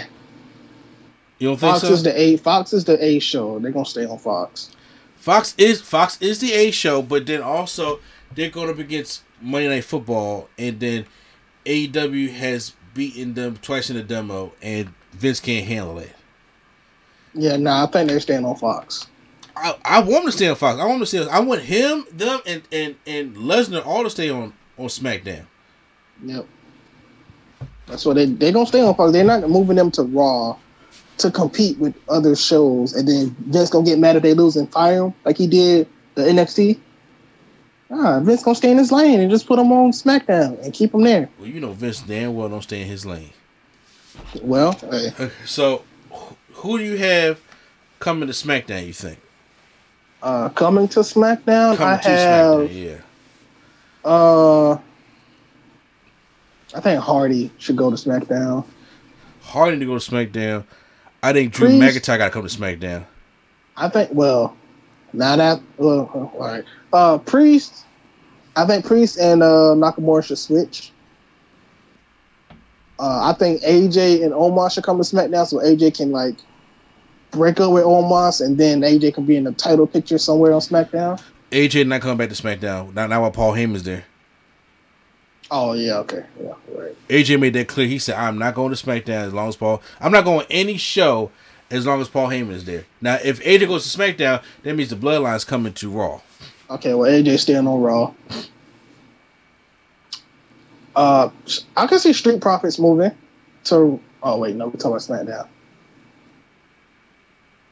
What tag teams are there on Raw? But no, SmackDown got the better tag team. The only ones I can see, like, if you want to give a fresh start, I would say the Viking Raiders. Okay, You get the Viking, Viking Raiders, Raiders- over on SmackDown. switch Viking Raiders with uh, Alpha Academy, I guess. Sure, Al- you know, what? Alpha Academy can go can can go to Raw. there, that, there is there is saying that um, NXT people might be involved in the call ups too. Yeah, you know what? Like I see Dakota Kai on Raw. I see LA Knight on Raw. Who, who else? Will, who else will get called up right now? Kyle O'Reilly. Oh, Kyle O'Reilly is going to drown on the main roster. If he's not called Kyle, then, then he'll be good. But if he's called Kyle, then he's gonna get future endeavor. I mean, they'll probably put Kyle O'Reilly on SmackDown, but however, most likely, Kyle O'Reilly's staying in NXT. Okay, you think Owens moves to Raw? Yes. Okay, Owens moves every draft, like The Miz. They move every draft. so Owens moves. Uh, Morrison should move to SmackDown since he just got a new start. It'll be good to see him just do him. Well, th- they didn't even finish the Morrison and Miz rivalry. I'm just like, Yeah, because the man said, "I'm about to go do Dancing with the Stars." Goodbye. Yeah, goodbye, goodbye to that rivalry. You just you you sit there and time out till I get back. So yeah, I got I got uh Morrison moving to SmackDown, Hardy moving to SmackDown, Priest moving to SmackDown. Um, I still got McIntyre. moving. I still got McIntyre. What, what about Lashley? I think Lashley stays. I think Lashley, McIntyre, and, and Biggie stay so that that could be their like that could be their title picture.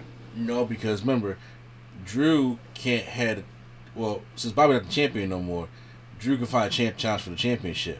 So All right, you you say that. Okay. eh, eh, so but then so uh, but I think Bobby you you, you can't go back to Big E. You you, you probably get a fresh start. And if you want to get the Bobby and Brock match, put him on SmackDown. Yeah, Brock is not wrestling on SmackDown. No, but he, he can he can wrestle the pay per view, but he, he's on SmackDown right now. Yeah, but it's just knowing WWE. I don't want to see Brock and Lashley. I, I don't want to see Brock and Lashley at like uh Payback or Vengeance. I want to see them. At First of all, I wish we, I wish you still had them names. I wish you had that. You, you know that's TLC and Extreme Rules. What you talking? Yeah. payback? I, I, I want to see them at a big show, not just some regular pay per view. Just to have it.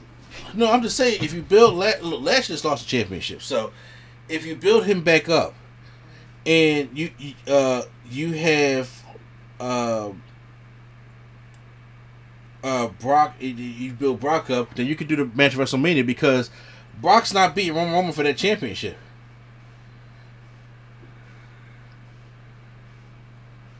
You hear me?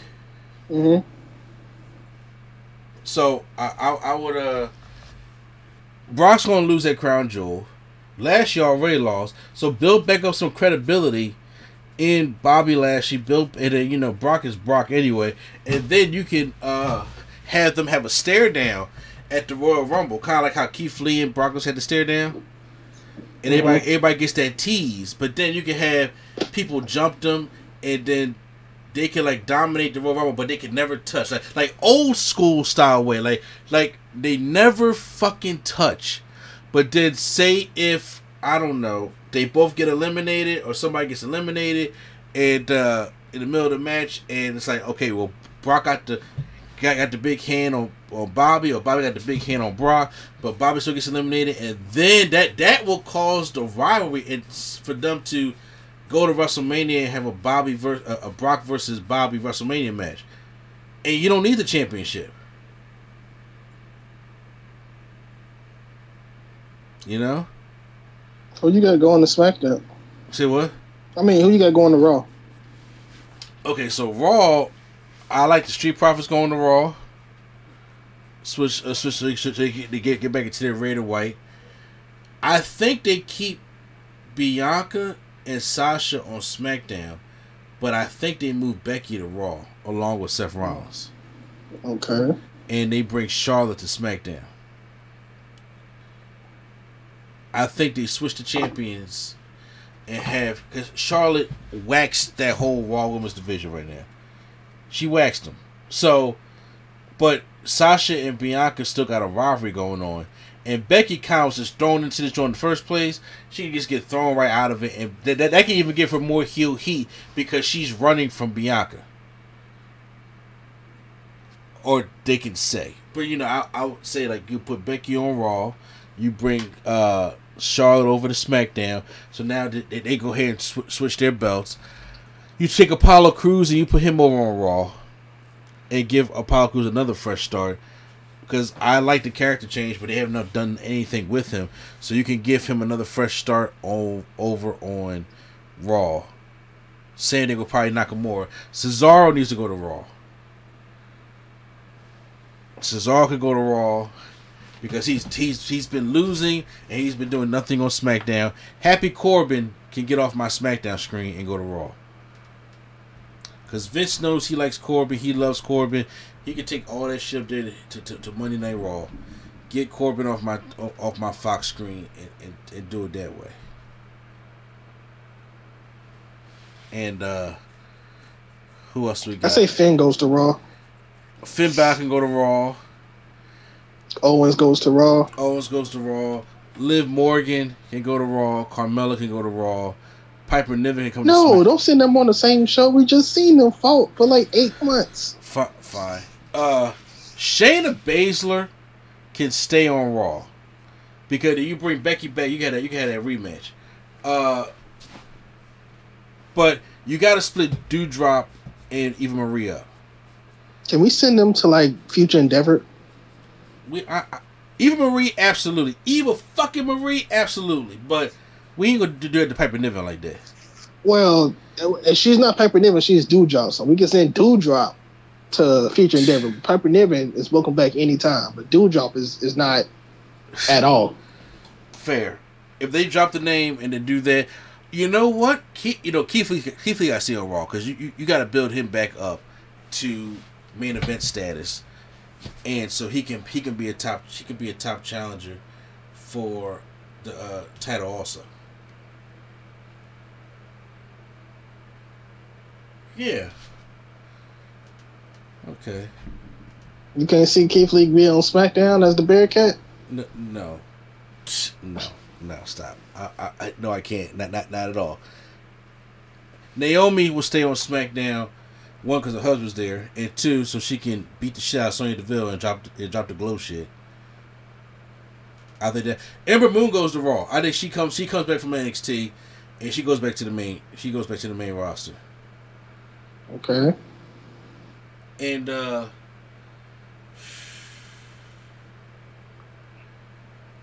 Oh God, I don't. You know what? It's possible that come NXT on Tuesday, Franky Monet can win the NXT Championship, and Raquel Gonzalez will make her way up to SmackDown. I don't want to see Raquel on the main roster yet, but sure, I guess. Because I'm just saying, I, I don't see Franky Monet really losing that match. To be honest with you. And yeah, like, but Vince Vince does all this talk about he, how he wants the younger people to win. Franky Monet is like forty, and Ra- Raquel is only thirty. Yeah, but who? I mean, you're right. I, but she don't look forty though. Franky Monet Yeah, she looked thirty. She looked thirty-five, You know, like so she, so she looks younger than than, than, than, what she just is. Just like so Morrison. Morrison don't look forty either, but he, hey, he don't, Bobby don't look 40, 44 or forty five. yeah. So yeah, but he's always talking about how we want these young people for NXT, but yet the younger person has the belt. So I think that he should keep it until whoever he introduces this week on Raw wants to win the uh, on on NXT wants to win the belt. Oh. You know what? Just have a just have a full uh just have everything, all right? Put Gargano on another brand, put everybody else that we know and love on a separate brand. And just just bring NXT, make it new so I don't have to watch it. That's what they should do. Well, you know Gargano Ciampa, they ain't leaving, and If they not leaving, they getting fired. So one or the other is happy with me. Cameron Grimes may come up though. Good old Cameron Grimes. Mm. To, to the moon on Monday Night Raw. Pete Dunne. Pete Dunne staying down there. Pete Dunne signed a new WWE deal. Pete Dunne is going to stay down there and win that championship. Because I don't think Ciampa was in the plan to win the championship. Then they, then they dropped the Samoa Joe. Maybe that Vince give Samoa Joe another chance to bring him to the main roster. What you think? No, I think he gave him another chance to fire him again. Wouldn't that be salty? He about this. Hey, you're back. Guess what? You're gone. That's what he tell Larry Bischoff every time Larry Bischoff come back. Working with some petty people, and if he does that, I'm like Joe. Just just just hurry up and hop on the AEW train. Get whatever match you can get out in AEW and call it a day. But it's too ironic that he dropped that title right before the, the premiere event of uh, the new 2.0 of NXT. To be completely Yeah, because it's like or, or he just hot shot Bron Breakker to the main roster. What? That that'd be funny. Nah, I think he'll hotshot Bron to um to the NXT title. Like I'm like I'm just why would you not put Bron in the match and have him win it if you want all these young people to win it and you put it on Ciampa? Where's Sami Zayn at? Sami Zayn is on SmackDown I can see him going to Raw. with Kevin Owens again. They've been following each other for this long. Every time you try to break them up, it they just find a way back to each other, just like fate. I think you break the Mysterios up. Nah, they gotta have a match. That's right. Oh, that's right. But I do. Okay, I, I see Seth Rollins See, Seth Rollins should probably go to. You know what? Him and Edge should go to Raw. Take that rivalry over to Raw because Raw needs somebody, and SmackDown got obviously all the heavy hitters, but I think Raw needs somebody. Okay. I can see Rollins and Edge going over. Yeah. Oh wait, no. Did they already announce Edge for SmackDown? Where? This Friday? I think like, I think so. Well, I'm just saying, but he wouldn't know he going to Raw until Monday. So all the SmackDown stars are still going to be there until they get drafted, and then say, okay, well then on Raw he come out, he, he could he'll come out on Raw with Seth Rollins, and they just finish this shit over on Raw. That's what I would do. Well, I I, I, I- don't know how it's gonna go, but yeah, we, we definitely gotta keep our eyes up on the draft. Uh, I, I really, I really, because I know they're gonna do something that's gonna piss us off, but I really, Roman and the, and the Bloodline will stay on SmackDown, and the New Day will stay on Raw. Now, if the Bloodline comes to Raw, then the New Day go to SmackDown. Now I've been hearing a lot. I've been hearing that uh, Hit Row might be on Raw. Stop it! Stop it! Stop it! Stop it!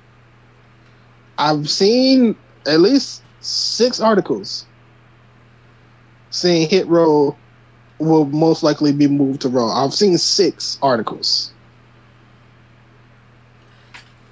Don't touch my hit row. Don't touch my hit row. At all. Don't you do it because I'm telling mm No, ain't gonna be ain't, ain't gonna be nice for anybody. Because why would they do that? Because uh, Swerve is the champion right now. They did not have the they- Exactly. they, they, did, they did not blow it off with Legado del Fantasma yet. Well, hey, Whatever the case may be. Uh, Hit Row has guys, been discussed to move over to Raw or SmackDown during the draft. They're not. Re- no, look. WWE plan for NXT talent to be a significant part of the draft. Well, it, it, it, it'll it'll spice up the shows a little bit. I'll tell you that much. But guys, you guys just stay tuned because uh, we're going to be we're, we're going to be reviewing the first episode of Draft on Friday, so you'll probably see it on Saturday morning. And uh, yeah, so that, right now we're going to finish out the show with the Wednesday night, uh, excuse me, the midweek wrestling war between NXT and AEW. Now, obviously, there is no comparison. The Grand Slam had the better week this week, obviously, opposed to NXT. But uh, we always put this stuff right there on the podcast, and after you can check out our Rampage review of that as well. So everybody go do that before we close out the show. So get, get ready for the midweek wrestling war. So yes, we got a new look, new outlook for you guys of how we are doing.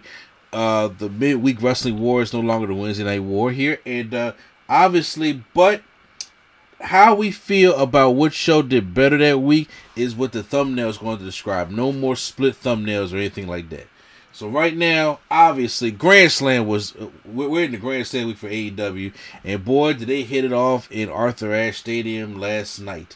And of course, we got to do a quick NXT 2.0 recap because we thought that maybe after the first week of just trying to introduce all these people at the same time that we're probably done.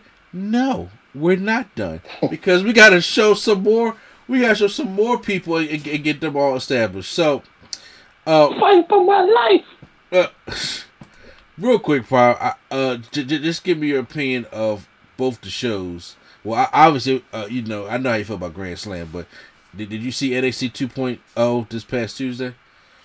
From what I've seen of it, it was just a lot to keep up with as far as the people getting introduced. Yeah. And so I, that's all I'm saying to go through it. Look, pe- I, I've seen people online talk about some AEW got to be careful with all these signings. I'm like, yo, dude, you got to be careful also with just fl- flooding all these new people that nobody care about. But the the thing with AEW is they the, the the way that they doing it now. I don't know how they doing it. They somehow are doing it enough to make everybody feel important when they come up and when they fight and all that kind of stuff. I'll WWE just throw that you say here. Don't don't said to Brian Cage. You, know, you know, Brian Cage is a little upset that uh he ain't, you know, being featured. So look, recap, uh, real quick. Uh, Ciampa comes out, talks about you know he's a champion. He's now uh, about how he about to lose his title in a few days. Yeah, talk, talk about some how, how how he is, you know, and she's not the A show, and for some reason, he had all these new people in Odyssey Jones out there. Then we started doing the whole WWE. Everybody comes down to the ring and state their claim, like Cameron Grimes, and then L.A. Knight, and then uh uh I forgot who else uh came out. Oh, Pete Dunne and, and then um Ridge Holland, and then Peter. Everybody that you name that came out is, is probably gonna be future endeavor. It's uh so Peter says that people uh, people out here are scared to throw the first punch. Ciampa throws the first punch, and it's a whole brawl. And for some reason, they go back to the back, and there's B-Fab and uh, Elektra Lopez, and then Kay Lee Ray, and this other new black girl that's just just just fighting. And then they come back, and then Rick Steiner, oh, excuse me, to all my freaks, who he looked like Rick Steiner but sound like Scott Steiner. Yeah, I heard a video of him talking. I'm like, "Bruh, if he don't say "holla if you hear me" as a catchphrase, they missing out. I'm just I'm just saying like yo he sound like uncle but he looked like daddy, and he talk about You some- know what? They they might as well should just pull the trigger, have him come out to police music, and just just might as well. I'm about to say to all my freaks, you know. Well, well to all his freaks, we're gonna do a tag team match between Ciampa and Breakker, taking on Ridge and Pete Dunne.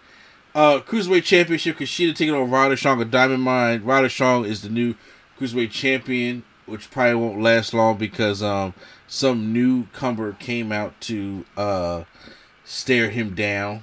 So I was like, okay, well, there you uh I, uh, it was it Grayson Waller there, whoever that is, came down to uh uh stare him down. Uh, then we get the Every, basically, everybody that's in the stare down with the champions are going to win the, it's win the, championship. Uh, we, we got a, the other vignette by you know your boy Tony D'Angelo, who now you know he said that his parents told him about two things: business and family. Well, another thing he, he takes important is WWE. So I was just like, "Whoo, this gimmick is dated," but shh, whatever. Uh, and did. so we uh have Kay Lee Ray taking on a newcomer. Uh, uh was it Amari Miller? Uh, She's like Black. Bayley. Amari Miller, she's not a newcomer. She's been on. She's been on 205 Live for whatever dark. I've been following her, so I, I know her name. She's been on 205 Live doing what? She- They have women wrestling on 205 Live now. even the women? Yeah, they have women wrestling on there. Yeah. Wow. Okay. well, she she just looks like Black Belly to me. I'm just like, okay, here we go. Well, Kay Lee Ray hits the Gory Bomb uh, for the win. Uh, we get uh, Trey Baxter taking on Dante Chen. And they, they build up Chen as the first Singapore-born superstar. And uh, he wins the matchup. So, there you go. God, we are still going on with this Andre Chase shit, and I hate it. I was just about to say, did you forget Andre? Chase? Oh my! So now instead of doing the Thatch Can Thatch Can't School of Wrestling, they turn that into the Andre Chase Chase University, and he comes. it- they, that shirt though, it's just chase you. That's that's a. I don't know what kind of they doing there. Okay.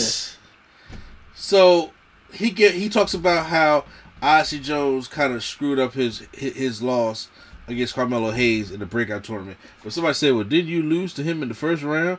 And then he gets all mad, talking about some, uh, you know, it talks about the class. It ta- I forgot I forgot what he asked him, but I, I really didn't fucking care. Then did then we go from Chase University to SJW Kevin Owens and Joe Gacy. Tell me I'm lying. That's what it look like. Joe Gacy's in the ring and he is uh sitting in the ring and talk the ring is the safe space and he put NXT is put place full of microaggressions and we need to settle our differences and then he doesn't need to use look this was the line prime he doesn't need to use his white male privilege to get what he wants and I I I, said be injured. That'll show him. yeah, when I say my hand slapped my head, I'm like, now look, did I watch a lot of Joe Gacy in CCW? No, but peep this. This is completely opposite of what I thought they was going, what, what Joe Gacy's going to do. This, You want him to show like he just came from the meet. bruh, this is like Jaxson Ryker being like a gimmick of a civil rights leader. Well, we know that ain't gonna happen. He'll quit before he do that. Uh, he damn sure would. Uh, he understands that life isn't fair. He believes that he can achieve unity and tolerance for all, and uh, so as he does the safe space. So we get Cameron Grimes taking on Joe Gacy. This is really like he reminds me of Kevin Owens, and, and it, it, this is a Vince McMahon thing. I don't know why Vince McMahon has these guys wrestle in dress clothes. Cause he, he he did it with Jack Gallagher. Also, I'm like he- he's a, he's a full dress attire. Jack Gallagher, it wasn't Gallagher's fault to do it. No, Vince put put him in that. It was, but I thought that was just his. He's a heel, and then after No, he turned heel, no. he just started wearing it. because when they started bringing the 205 guys to Raw, and the cruiserweights to Raw, they Vince saw Jack Gallagher and the whole umbrella. He's like, oh, that little pit pit pit, you know, uh, Paris looking thing. So he said the heel leave. He got he had a full vest and suit on wrestling, and I'm like, that's not who. Why is Jack Gallagher having that shit on? And then when he went when he, when he- when he went back to NXT in 205 Live, Triple H said take all that shit off, and he did. That's a that's a Vince thing, and I'm like, why does Joe Gacy got to just tape his tape his hands and wrestle in the in- a button up and some slacks like that? To me, I hate that. But Cameron Grimes wins. Uh, Well, you know, he had had Baron Corbin doing it for years. So uh, exactly the, the Applebee's manager. He he just loves that look for some reason. Uh, Cameron Grimes wins. Uh, Indi Hartwell, Dexter Lumis are on their honeymoon, and then so uh, they'll probably be back next week. Von Wagner, this this name is terrible. The one that was in the, the, championship match. Uh, he, he's training, so so now we get uh the debut of Elektra Lopez now. Uh, beating uh Ann Shear. She beats her uh with a sit out power body. She she dropped her on. Uh, the the Fantastic has a promo. B Fair come out there and then then they start rumbling. That you know I was like okay, that was cool. I liked it. Uh, as they try to uh break them up. Uh, Trey Baxter is backstage, and then who is Carl Jade? Do you know who that is? Who? Carl Carol Jade. C O R A That's Core. Cora Jade. Yeah. What about? Uh, okay, so she just kisses Trey Baxter in the back and walks out. Oh, oh, she's um, she is she not the one that's with Mandy Rose? Oh, you mean oh oh, that's right. They did come out had a new group called was it, uh, Toxic Addiction, Toxic something. So- something like that. I was like, Ugh, okay. The debut of it, Toxic Excidity or so, whatever the fuck it is, is toxic. yeah, I'm about to say I, I don't. I don't, I don't really remember what it was. Uh, oh, Toxic a- Attraction. This is supposed to be their version of the Beautiful People. Uh, not doing a good job. Not well, Mandy is beautiful. I ain't gonna say that. Uh, Raquel Gonzalez uh, cuts off Franky Monet. They have a, a, a match next week, but then uh, we get L- Lash Legend, who interrupts them and says uh, they're gonna bring um, her on their show, her debut show, uh, next week, and I'm just like, okay, she has charisma, but I, I, I you know, they just showing off so many people. Ashley Jones, uh, I wasn't feeling that to begin with, but you know, whatever. you said what? I wasn't feeling it to begin with, but whatever.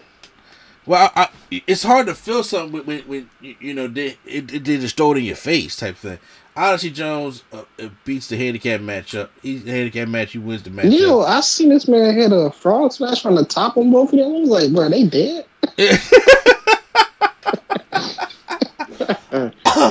he got him. That man huge, bro.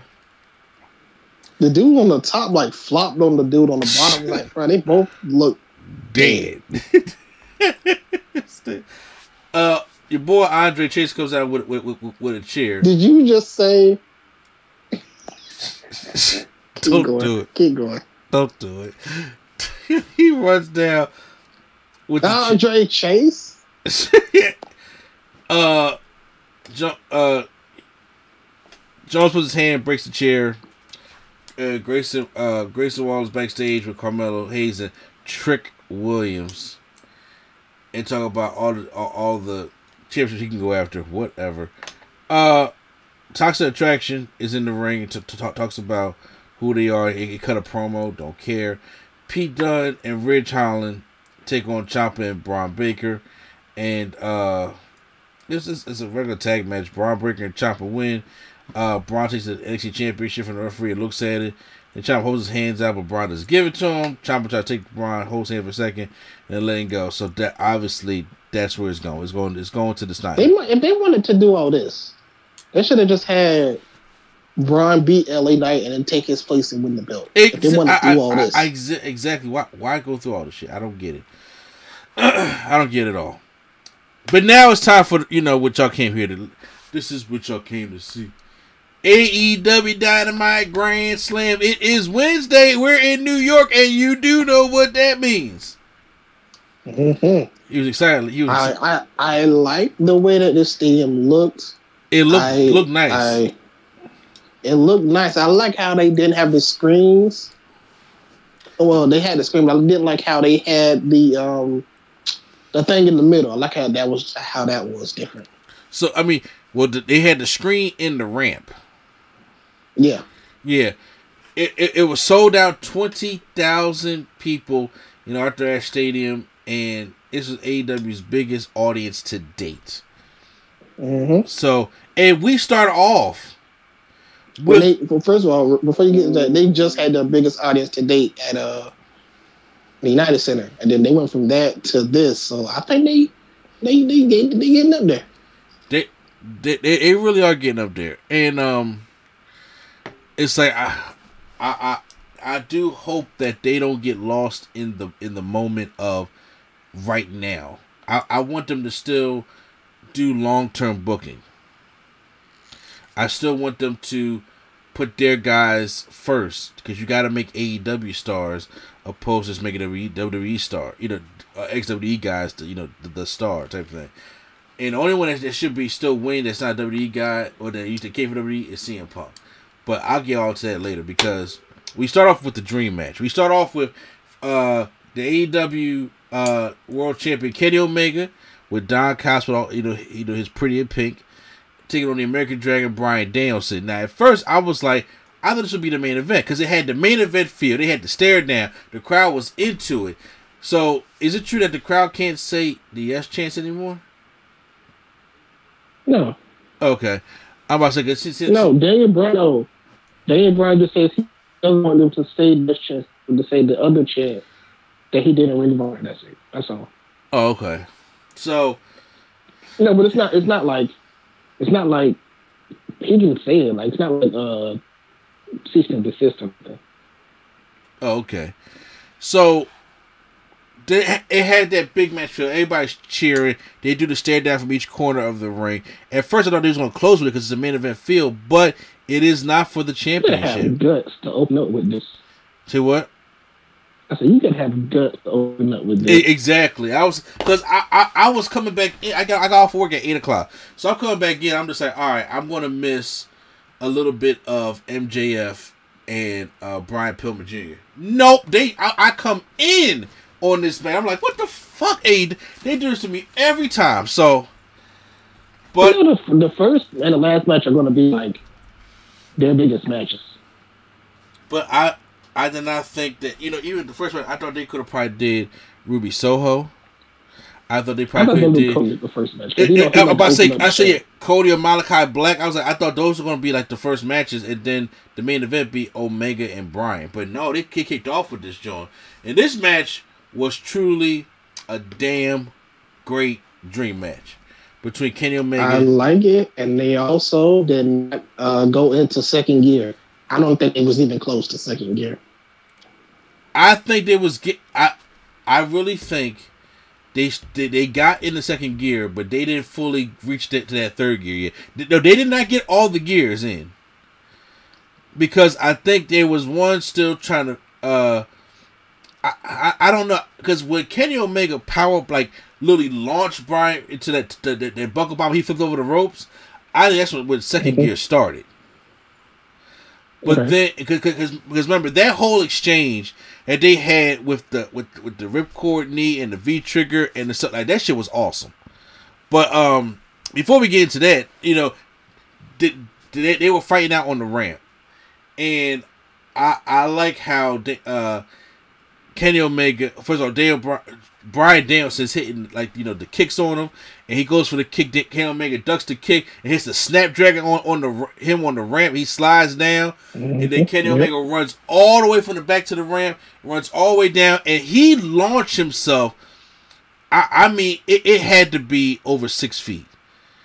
And launched yeah, himself. He, he jumped over the over the top rope. Yeah. It to, to, to do a V trigger right on Bryan Danielson's head. That was one of the most. Yeah. It, it, it's like you know when you watch the Olympics, you see, you see one of them long jump guys. Mm-hmm. That's what it looked like, and he just flew and hit it. Like y'all need to go back and check that out.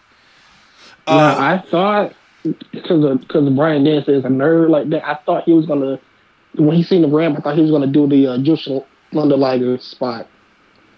Oh. So when you run from the top of the ramp. I mean the grab spot when you run from the top of the ramp and you just do a close. I thought he was gonna do that. So, so yeah. you, you know, I, I think he would do that on a pay per view, not not on the. Well, I'm talking if it's connecting to the ring, but that's kind of how that's yeah. Like, when you do it, that's what the spot is for. When you do it, that's what you you know because it was connected. Yeah, yeah gotcha.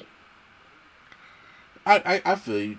Then, then when they go back into the ring, they, they go back more with the wrestling shit. Then, then he hits that buckle bomb and throws him outside. I was like, yo, please don't hurt damn uh, Bryan Danielson when he's you know just now uh, coming back. So, but then they had that exchange. You think he care? he, he probably don't. I'm talking about Bryan Danielson. You think you think Bryan Danielson care about a buckle ball? No, he don't. He, not at all. Man said, I'm in AEW. I don't care about my body no more. uh. Omega used a heel kick on the back of Bryan's spine, to, you know, to work on the spine. We go up and he goes uh he's about to go for an avalanche uh dragon suplex, but but Danielson gets out, he escapes and um uses an avalanche back suplex on Omega and they both hit the man hard. So uh they go back, you know, the, the fans are chanting, this is awesome obviously. And they are really hot for this matchup. Uh Kenny Omega tries to uh go for the V trigger, then lifts up for, for the one wing angel, but he gets out, and then I like the way uh, Danielson got out. He just moved his hand and did it went for that dragon run. I was like, that's sick. And then he went for the, running knee at the corner, but Omega catches it and puts him in like a power bomb. Then goes for the Phoenix Splash, but Danielson rolls out the way, and then he rises up, and then uh, uh he, he tries to go for the uh the, the LeBell lock, but the LeBell lock he switched out. V triggered, then they get kicked in the head. It, it, was great. All that stuff was great. Then he does at one point go to the top and hit that hit, hit, hit a snapdragon from the top. I was like, that looked great. He flipped all he, he over he, he, he flipped over, so he didn't fall on his head, thank God. But uh that looked great. But then as uh Bryan Danielson trying to go for the LeBell lock, it's expired. Time has expired. So we come to a time limit draw, old WCW style. thirty. They gave they gave us thirty minutes, a thirty minute match with a time limit draw. So he, still trying to put the LeBell lock on him, but then uh, the elite comes out, and then they uh, give him a super kick in the corner. Christian Cage and Jurassic Express come out to even up the odds because they got to get ready for their stuff on Rampage. So, your thoughts on that opening matchup? I really, really enjoyed it. I'm, I'm, glad it opened up, and I'm glad that you know because when matches usually slow and all that, uh, people know, oh, this match ain't good because it's starting off slow. I'm like, you gotta. Some people just don't get the gears automatically. Like Daniel Bryan likes to go slow for, and um, I probably haven't said a Jr. comment in a while. Jr. kind of got on my nerves at the beginning of this match. I'm not gonna lie. What would he say? Because you know, cause usually when people do moves, he just say, "Oh, okay," with the spine bust. But they did a lot. He was like, "Oh, here they go with a lockup. That's my type of wrestling right there." I'm like, "You ain't need to say all that. you just ain't need to say all that." You know they made old school, man. That's my type of wrestling right there. And you see the fans appreciate it because the fans pop because they locked up, and you see the fans appreciate it. Uh, well, so um, after that, after that, CM Punk comes into the ring to talk about his match on Rampage or later that night. Uh, he said, how, how, how do you follow that match? It's been a long time since I've been in New York. It's been even a long time since a professional wrestler, professional wrestling has been in New York City. I hear people. I tell, mean, it depends on, depends on what you want to call professional wrestling. Because uh, Ring of Honor, New Japan, they had a show in Madison Square Garden, fair enough. You right. like, you know, 2018 or something. Uh huh. People tell me I need to be mad. I need to be pissed off. I need to. I, I need to be the old CM Punk. Be careful what you wish for. Hobbs and Team Taz, uh, you know, and, and they don't even like. Uh, he said Hobbs, T- T- Taz. Half of Team Taz is from here, and they don't even like you. Last week, Dynamite, he, they tricked me. Hobbs jumped me, but you should have finished the job. You should have broken my neck. Should have made sure the table broke. But now it didn't. So uh, he said they don't want to hear cult of personality or see happy CM Punk enjoying the fans, and they and then I get pissed off. It's been so long since I felt this, and I, I need to get get this. I get pissed off because nobody's going to take this away from me. This is mine once again. So yes, Hobbs and Rampage. Hobbs goes to sleep. Nice fired up promo by CM Punk. So can't wait to see. I think him. I think he gonna take Hobbs to a good match. I want to see him on Friday. MJF taking on Brian Pillman Jr. with Julia Hart, and uh, so this matchup, I, I, uh, it was kind of like in and out of the Brian Pillman matchup. It, it was still, pretty good, you know. They, they they had their so it wasn't really that, that long of a match. Pillman goes for the crossbody press on MJF, and MJF blasts him with a thrust kick. Pillman hits a power slam on MJF, and then uh, kicked out. MJF rolled outside and used Julia Hart as a human shield. And he grabbed his wrist, and while he was distracted, Pillman connected with a drop kick to MJF's jaw. Pillman tries a drop kick on the back of the ring at MJF, but MJF countered with the Salt of the Earth armbar, and Pillman taps out. So, how'd you feel? And I wish they would have Pillman to win there, just only because they do the um they always do the you had a good fight and you were so close. They do that kind of very often with AEW that I wish they actually let the person win from time to time. Even though I did tell you that was going to happen, right? oh yeah, but I think out of all the people that do that, I think MJF can afford a loss and still be Uh huh. good, you know. Well, Because some people they do it can't can't really afford a loss, like you know. So I, I get it. Alex Marvez backstage with Jericho Hager. Hager. Uh, t- uh, mid of the year, you're going to get spanked on Rampage. Now we go into the American Nightmare, Cody Rhodes with Brandi Rhodes and Arn Anderson taking on Malakai Black. So you already know what kind of interest we getting now. Do you care to do it?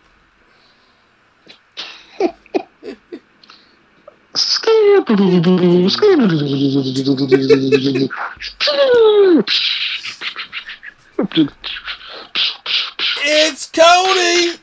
He's back in this whole. Mar- think- oh, Cody is starting to get on my nerves. and I was just like, okay, well, I thought it was gonna be the main event, and it wasn't. So, uh, it, it's just like because a lot of uh, Cody Cody is saying I can never be a heel in AEW, and I'm like he's almost like the biggest heel in the company.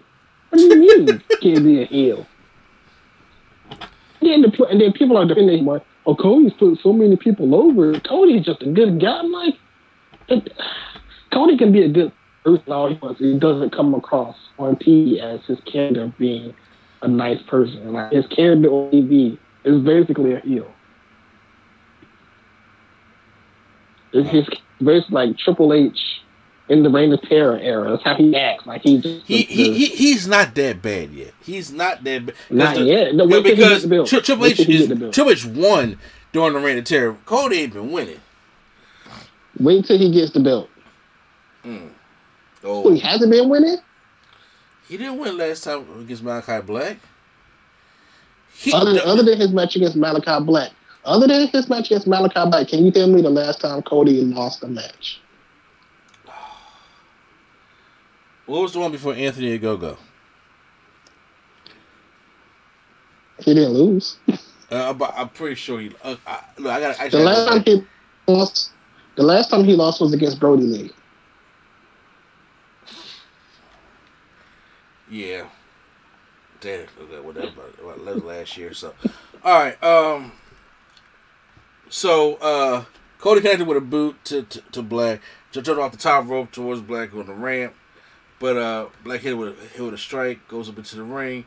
Almost hits him with the roundhouse kick, but uh, Mind you, they are booing this man the whole time. Every time he do something. Cody. Yeah. Yes, I mean yeah, because they, they in the Malakai. I'm like, yo, they, they are booing, they are booing Cody. Um, Even when even when Brandi got in the ring. Cause she thought people was gonna cheer that. Boo, get out the ring. Oh, come on. Like, I feel bad for Brandi. I'm like, come on now. Yeah, I'm about to say, come on, Brad. Brad Brady got nothing to do with this. Brady got nothing to do with this. Like, get out boo.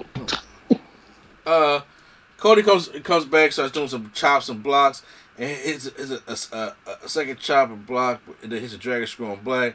He's looking for uh, revenge on the family, so uh, Malakai uh, catches Cody uh, with uh, back in with an elbow, and then Cody tries to go for the crossroads, but um, Black gets out, and he pushes Cody over, and then uh, I don't know if he knocked Arn Anderson down or if Malakai Black hit Arn Anderson, or Cody tried to hit Malakai Black and Ar- Something happened to Arn Anderson. I missed it when he fell off the ring. So Cody go. Now see this, this right here is dumb babyface shit, and even Arn Anderson said it. Where Co- Cody goes, he hits a Cody a Cody cutter, and then a crossroads uh, on Malakai Black for a near fall. Uh, that, that's right. Cody, they Cody collide with Arn Anderson, and then instead of capitalizing on Black, he goes out to check on Arn Anderson. Like he's out there, yo, coach, yo, coach. Are you serious? They don't need no fucking coach. He Cody does not need a coach. And Arn Anderson's like, he pushed him, get back in the ring, do your job. Don't worry about me. And I was just I like, mean, I've been saying I don't know why he need Arn Anderson in the first and he don't. And on top, so I was like, okay, th- now now you're making sense. But then Brandi Rhodes made sure that Arn Anderson had had his Denny's menu. 'Cause I was like, what is this this this plastic piece? I like you really giving him coach plays? Stop it. I hate that. Uh, Malakai Black's like hide halfway into the ring. Cody gets in there. He gets black mist in the face and then gets rolled up for the victory. So Malakai Black wins twice. So Yeah, he he got to roll him up. He can't just get a clean victory. No, I'm kidding. I'm kidding. He he, he got to roll up. He got to win. So So- gonna beat him. does Cody get his win back in full gear? If it's at a pay per view, yep. Cody, I- I'm about to say that he beat him twice. I think Cody gonna eventually get get his win back. The the next If it's a matchup, pay per view, if it's at a pay per view, then then Cody's winning because that's Yeah. just how he likes to do it, I guess. the next match, which I'm not gonna lie, surprised the hell out of me. FTR taking on Sting and Darby Allin. I don't know why you're surprised at Sting matches. Like, I'm not saying he about to be out here doing putting on classics, but the way Sting, I'm pretty sure Sting knows like how to what how to do what he does in this and how AEW runs it. So he can hide easily. I feel like. I feel as though like I'm actually kind of mad because I'm like I'm mad Sting can move this good at 66 years old. And Undertaker moves terrible at 50, 59 years old. Uh, first of all, Taker's like fifty, not fifty nine. He's like fifty four. Okay, so Sting is almost almost ten years, or if old, or over ten years older than Undertaker. Sting moves better because he did have that rest, but they could have did Undertaker versus Sting match, and Undertaker would probably would have been the problem, not Sting. That's crazy. Oh yeah, it's, it's like because when when you, when I see Sting, I don't I don't see Sting, and I'd be like, oh, this is painful to watch. Like that that Undertaker Roman match, I was like, oh, this is painful to, to watch. At like, I'm I feel horrible watching this. Yeah, because Sting looked good in this matchup, but Sting was getting hot tag. Like Sting was getting hot tags here, Mm-hmm. and he was sitting there taking on both FTR, and he was doing spine busts and stuff like that, and he was running the ropes. bumps. Yep. And I was like, Sting, get like, the what what what the fuck is going on here? Uh, Mhm. Sting tries to go. Uh, first of all, Dash Wheel, I think, tried to go for the Tombstone. Sting tried to reverse it, but he, instead of doing the other Tombstone, pick him up like Undertaker, he, he did. He just goes right back to the Scorpion Death Drop. But then he, he tells Darby to go up to go for the Coffin Drop c- combo. But then uh, Harwood. Yeah, honestly, I want to see them do that. Yeah, I, I do too. Uh, he, he he takes him on the top rope. Sting uh knocks him down, and then puts uh Wheeler into the the Scorpion Deathlock. And then so uh Harwood goes to try to grab his partner, but then Darby Allin for the top rope does that coffin drop down to the apron, takes out his back, and then now they tap out. Sting and Darby Allin win this matchup, and I I, I was like okay because we've seen Stinger splashes. And I mean, Darby got time in the matchup also, you know, to make Darby look strong also. But Sting looked Mhm. really good in this match. Yep. He looked, he looked really good in this match. Now, Uh, usually I would usually in, in, in Sting matches I would complain that Darby's not getting the pin, but for this specific match, it was a Sting related match, so I think Sting should have got the pin. So I think it's the way called. yeah, I agree. AEW Women's Championship match as we speak, speed along. Uh, Dr. Britt Baker, DMD, taking on Ruby Soho. So, uh, River Riot, uh. Soho. so we I'm seen gonna the get it pro- right eventually. We seen the good promo that, that that these ladies had last week. It was dope, and uh, they, they took some personal shots at each other. So this matchup, it was alright. I think the crowd was kind of drained because you you can't follow. Like I'm glad the championship match was the main event and Ruby got a chance to be in the main event, but uh, it it's it wasn't the, it wasn't the best match on the card. Obviously, it wasn't no Baker and Kris Statlander. And, and, and, and, and- here's the thing I, I'm a fan of Ruby. You know, saying stuff. uh, You know, of all those things. Ruby goes and hits the top rope senton, which looks better than Becky Lynch's. Uh, uh, off the top rope. Even though Becky, I don't think Becky hits one, but she just can't get off the top rope enough. And Britt Baker uh, kick, kicks out. By, by the way, there's Re- Rebel and Jamie Hayter on, on, on the sides also. Um, Britt Baker does hit like a twisting Nikki Cross DT onto the floor off the apron of Ruby Riot. Excuse me, Ruby Soho. And, uh, I'm gonna get it right eventually. I'm, I'm gonna get it right eventually. She she tries to go for uh, a curb stop. First of all, I thought she was going to hit a destroyer on the outside but she's right there on the steel steps, and super kicked uh, Ruby away. I thought she was going to hit a destroyer on the outside. She did not. I was like, that that could have probably you know add to the matchup, but she didn't.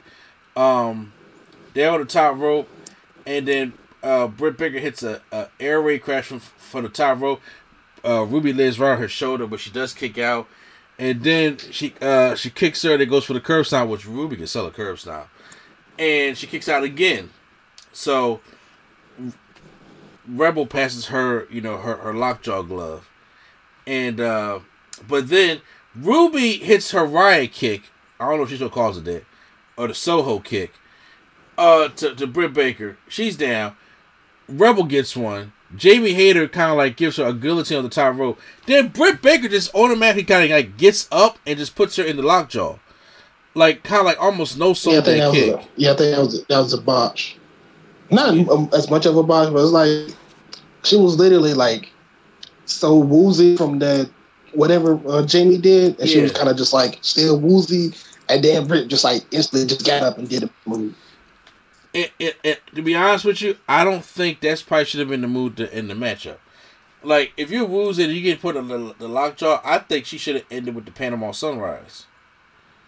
Okay, Uh, ju- ju- just, just or, to- or like a roll up or something. yeah, uh, I want I, I want to get away from the roll up, but if she hit the riot kick on her, then you know that, have her roll outside the ring, and then you can have Rebel try come and she get the riot kick, and then okay, then uh Jamie Hayter kind of you know kind of distracts Ruby, but then she realizes that Britt Baker's on the outside, kind of goes outside to throw her in. Then Jamie Hayter uh gives her either the guillotine or distracts her.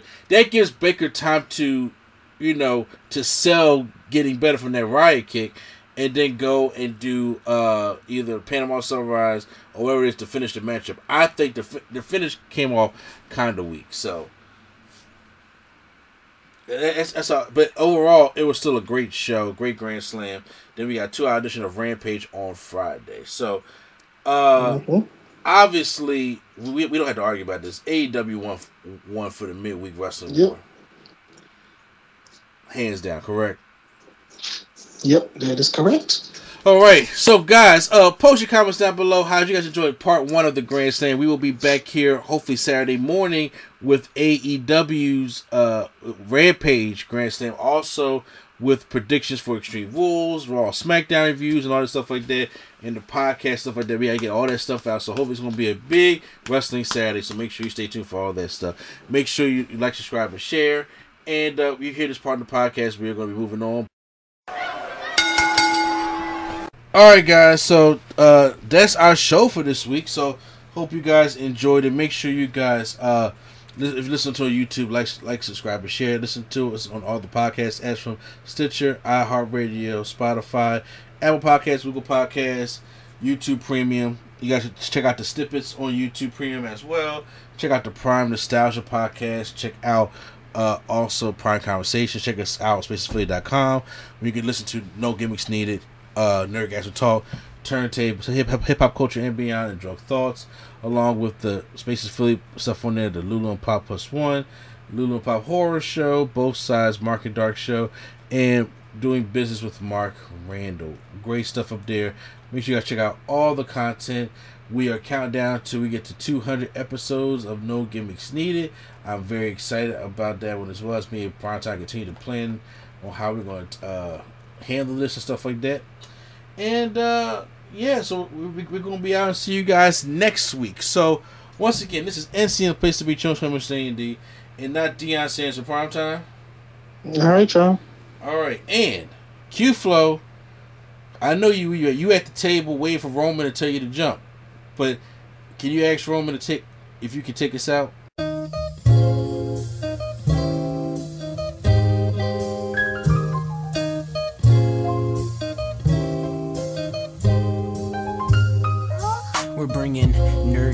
To your ears. Welcome to the show.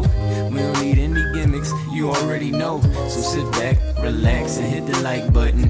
Go and share with your friends and keep the likes coming. Swag on trivia and prompts top five. Either way, it's fun and you're hearing it live. Join with your host, Mr. A and E. Yeah, you know it's the place to be. It's NC.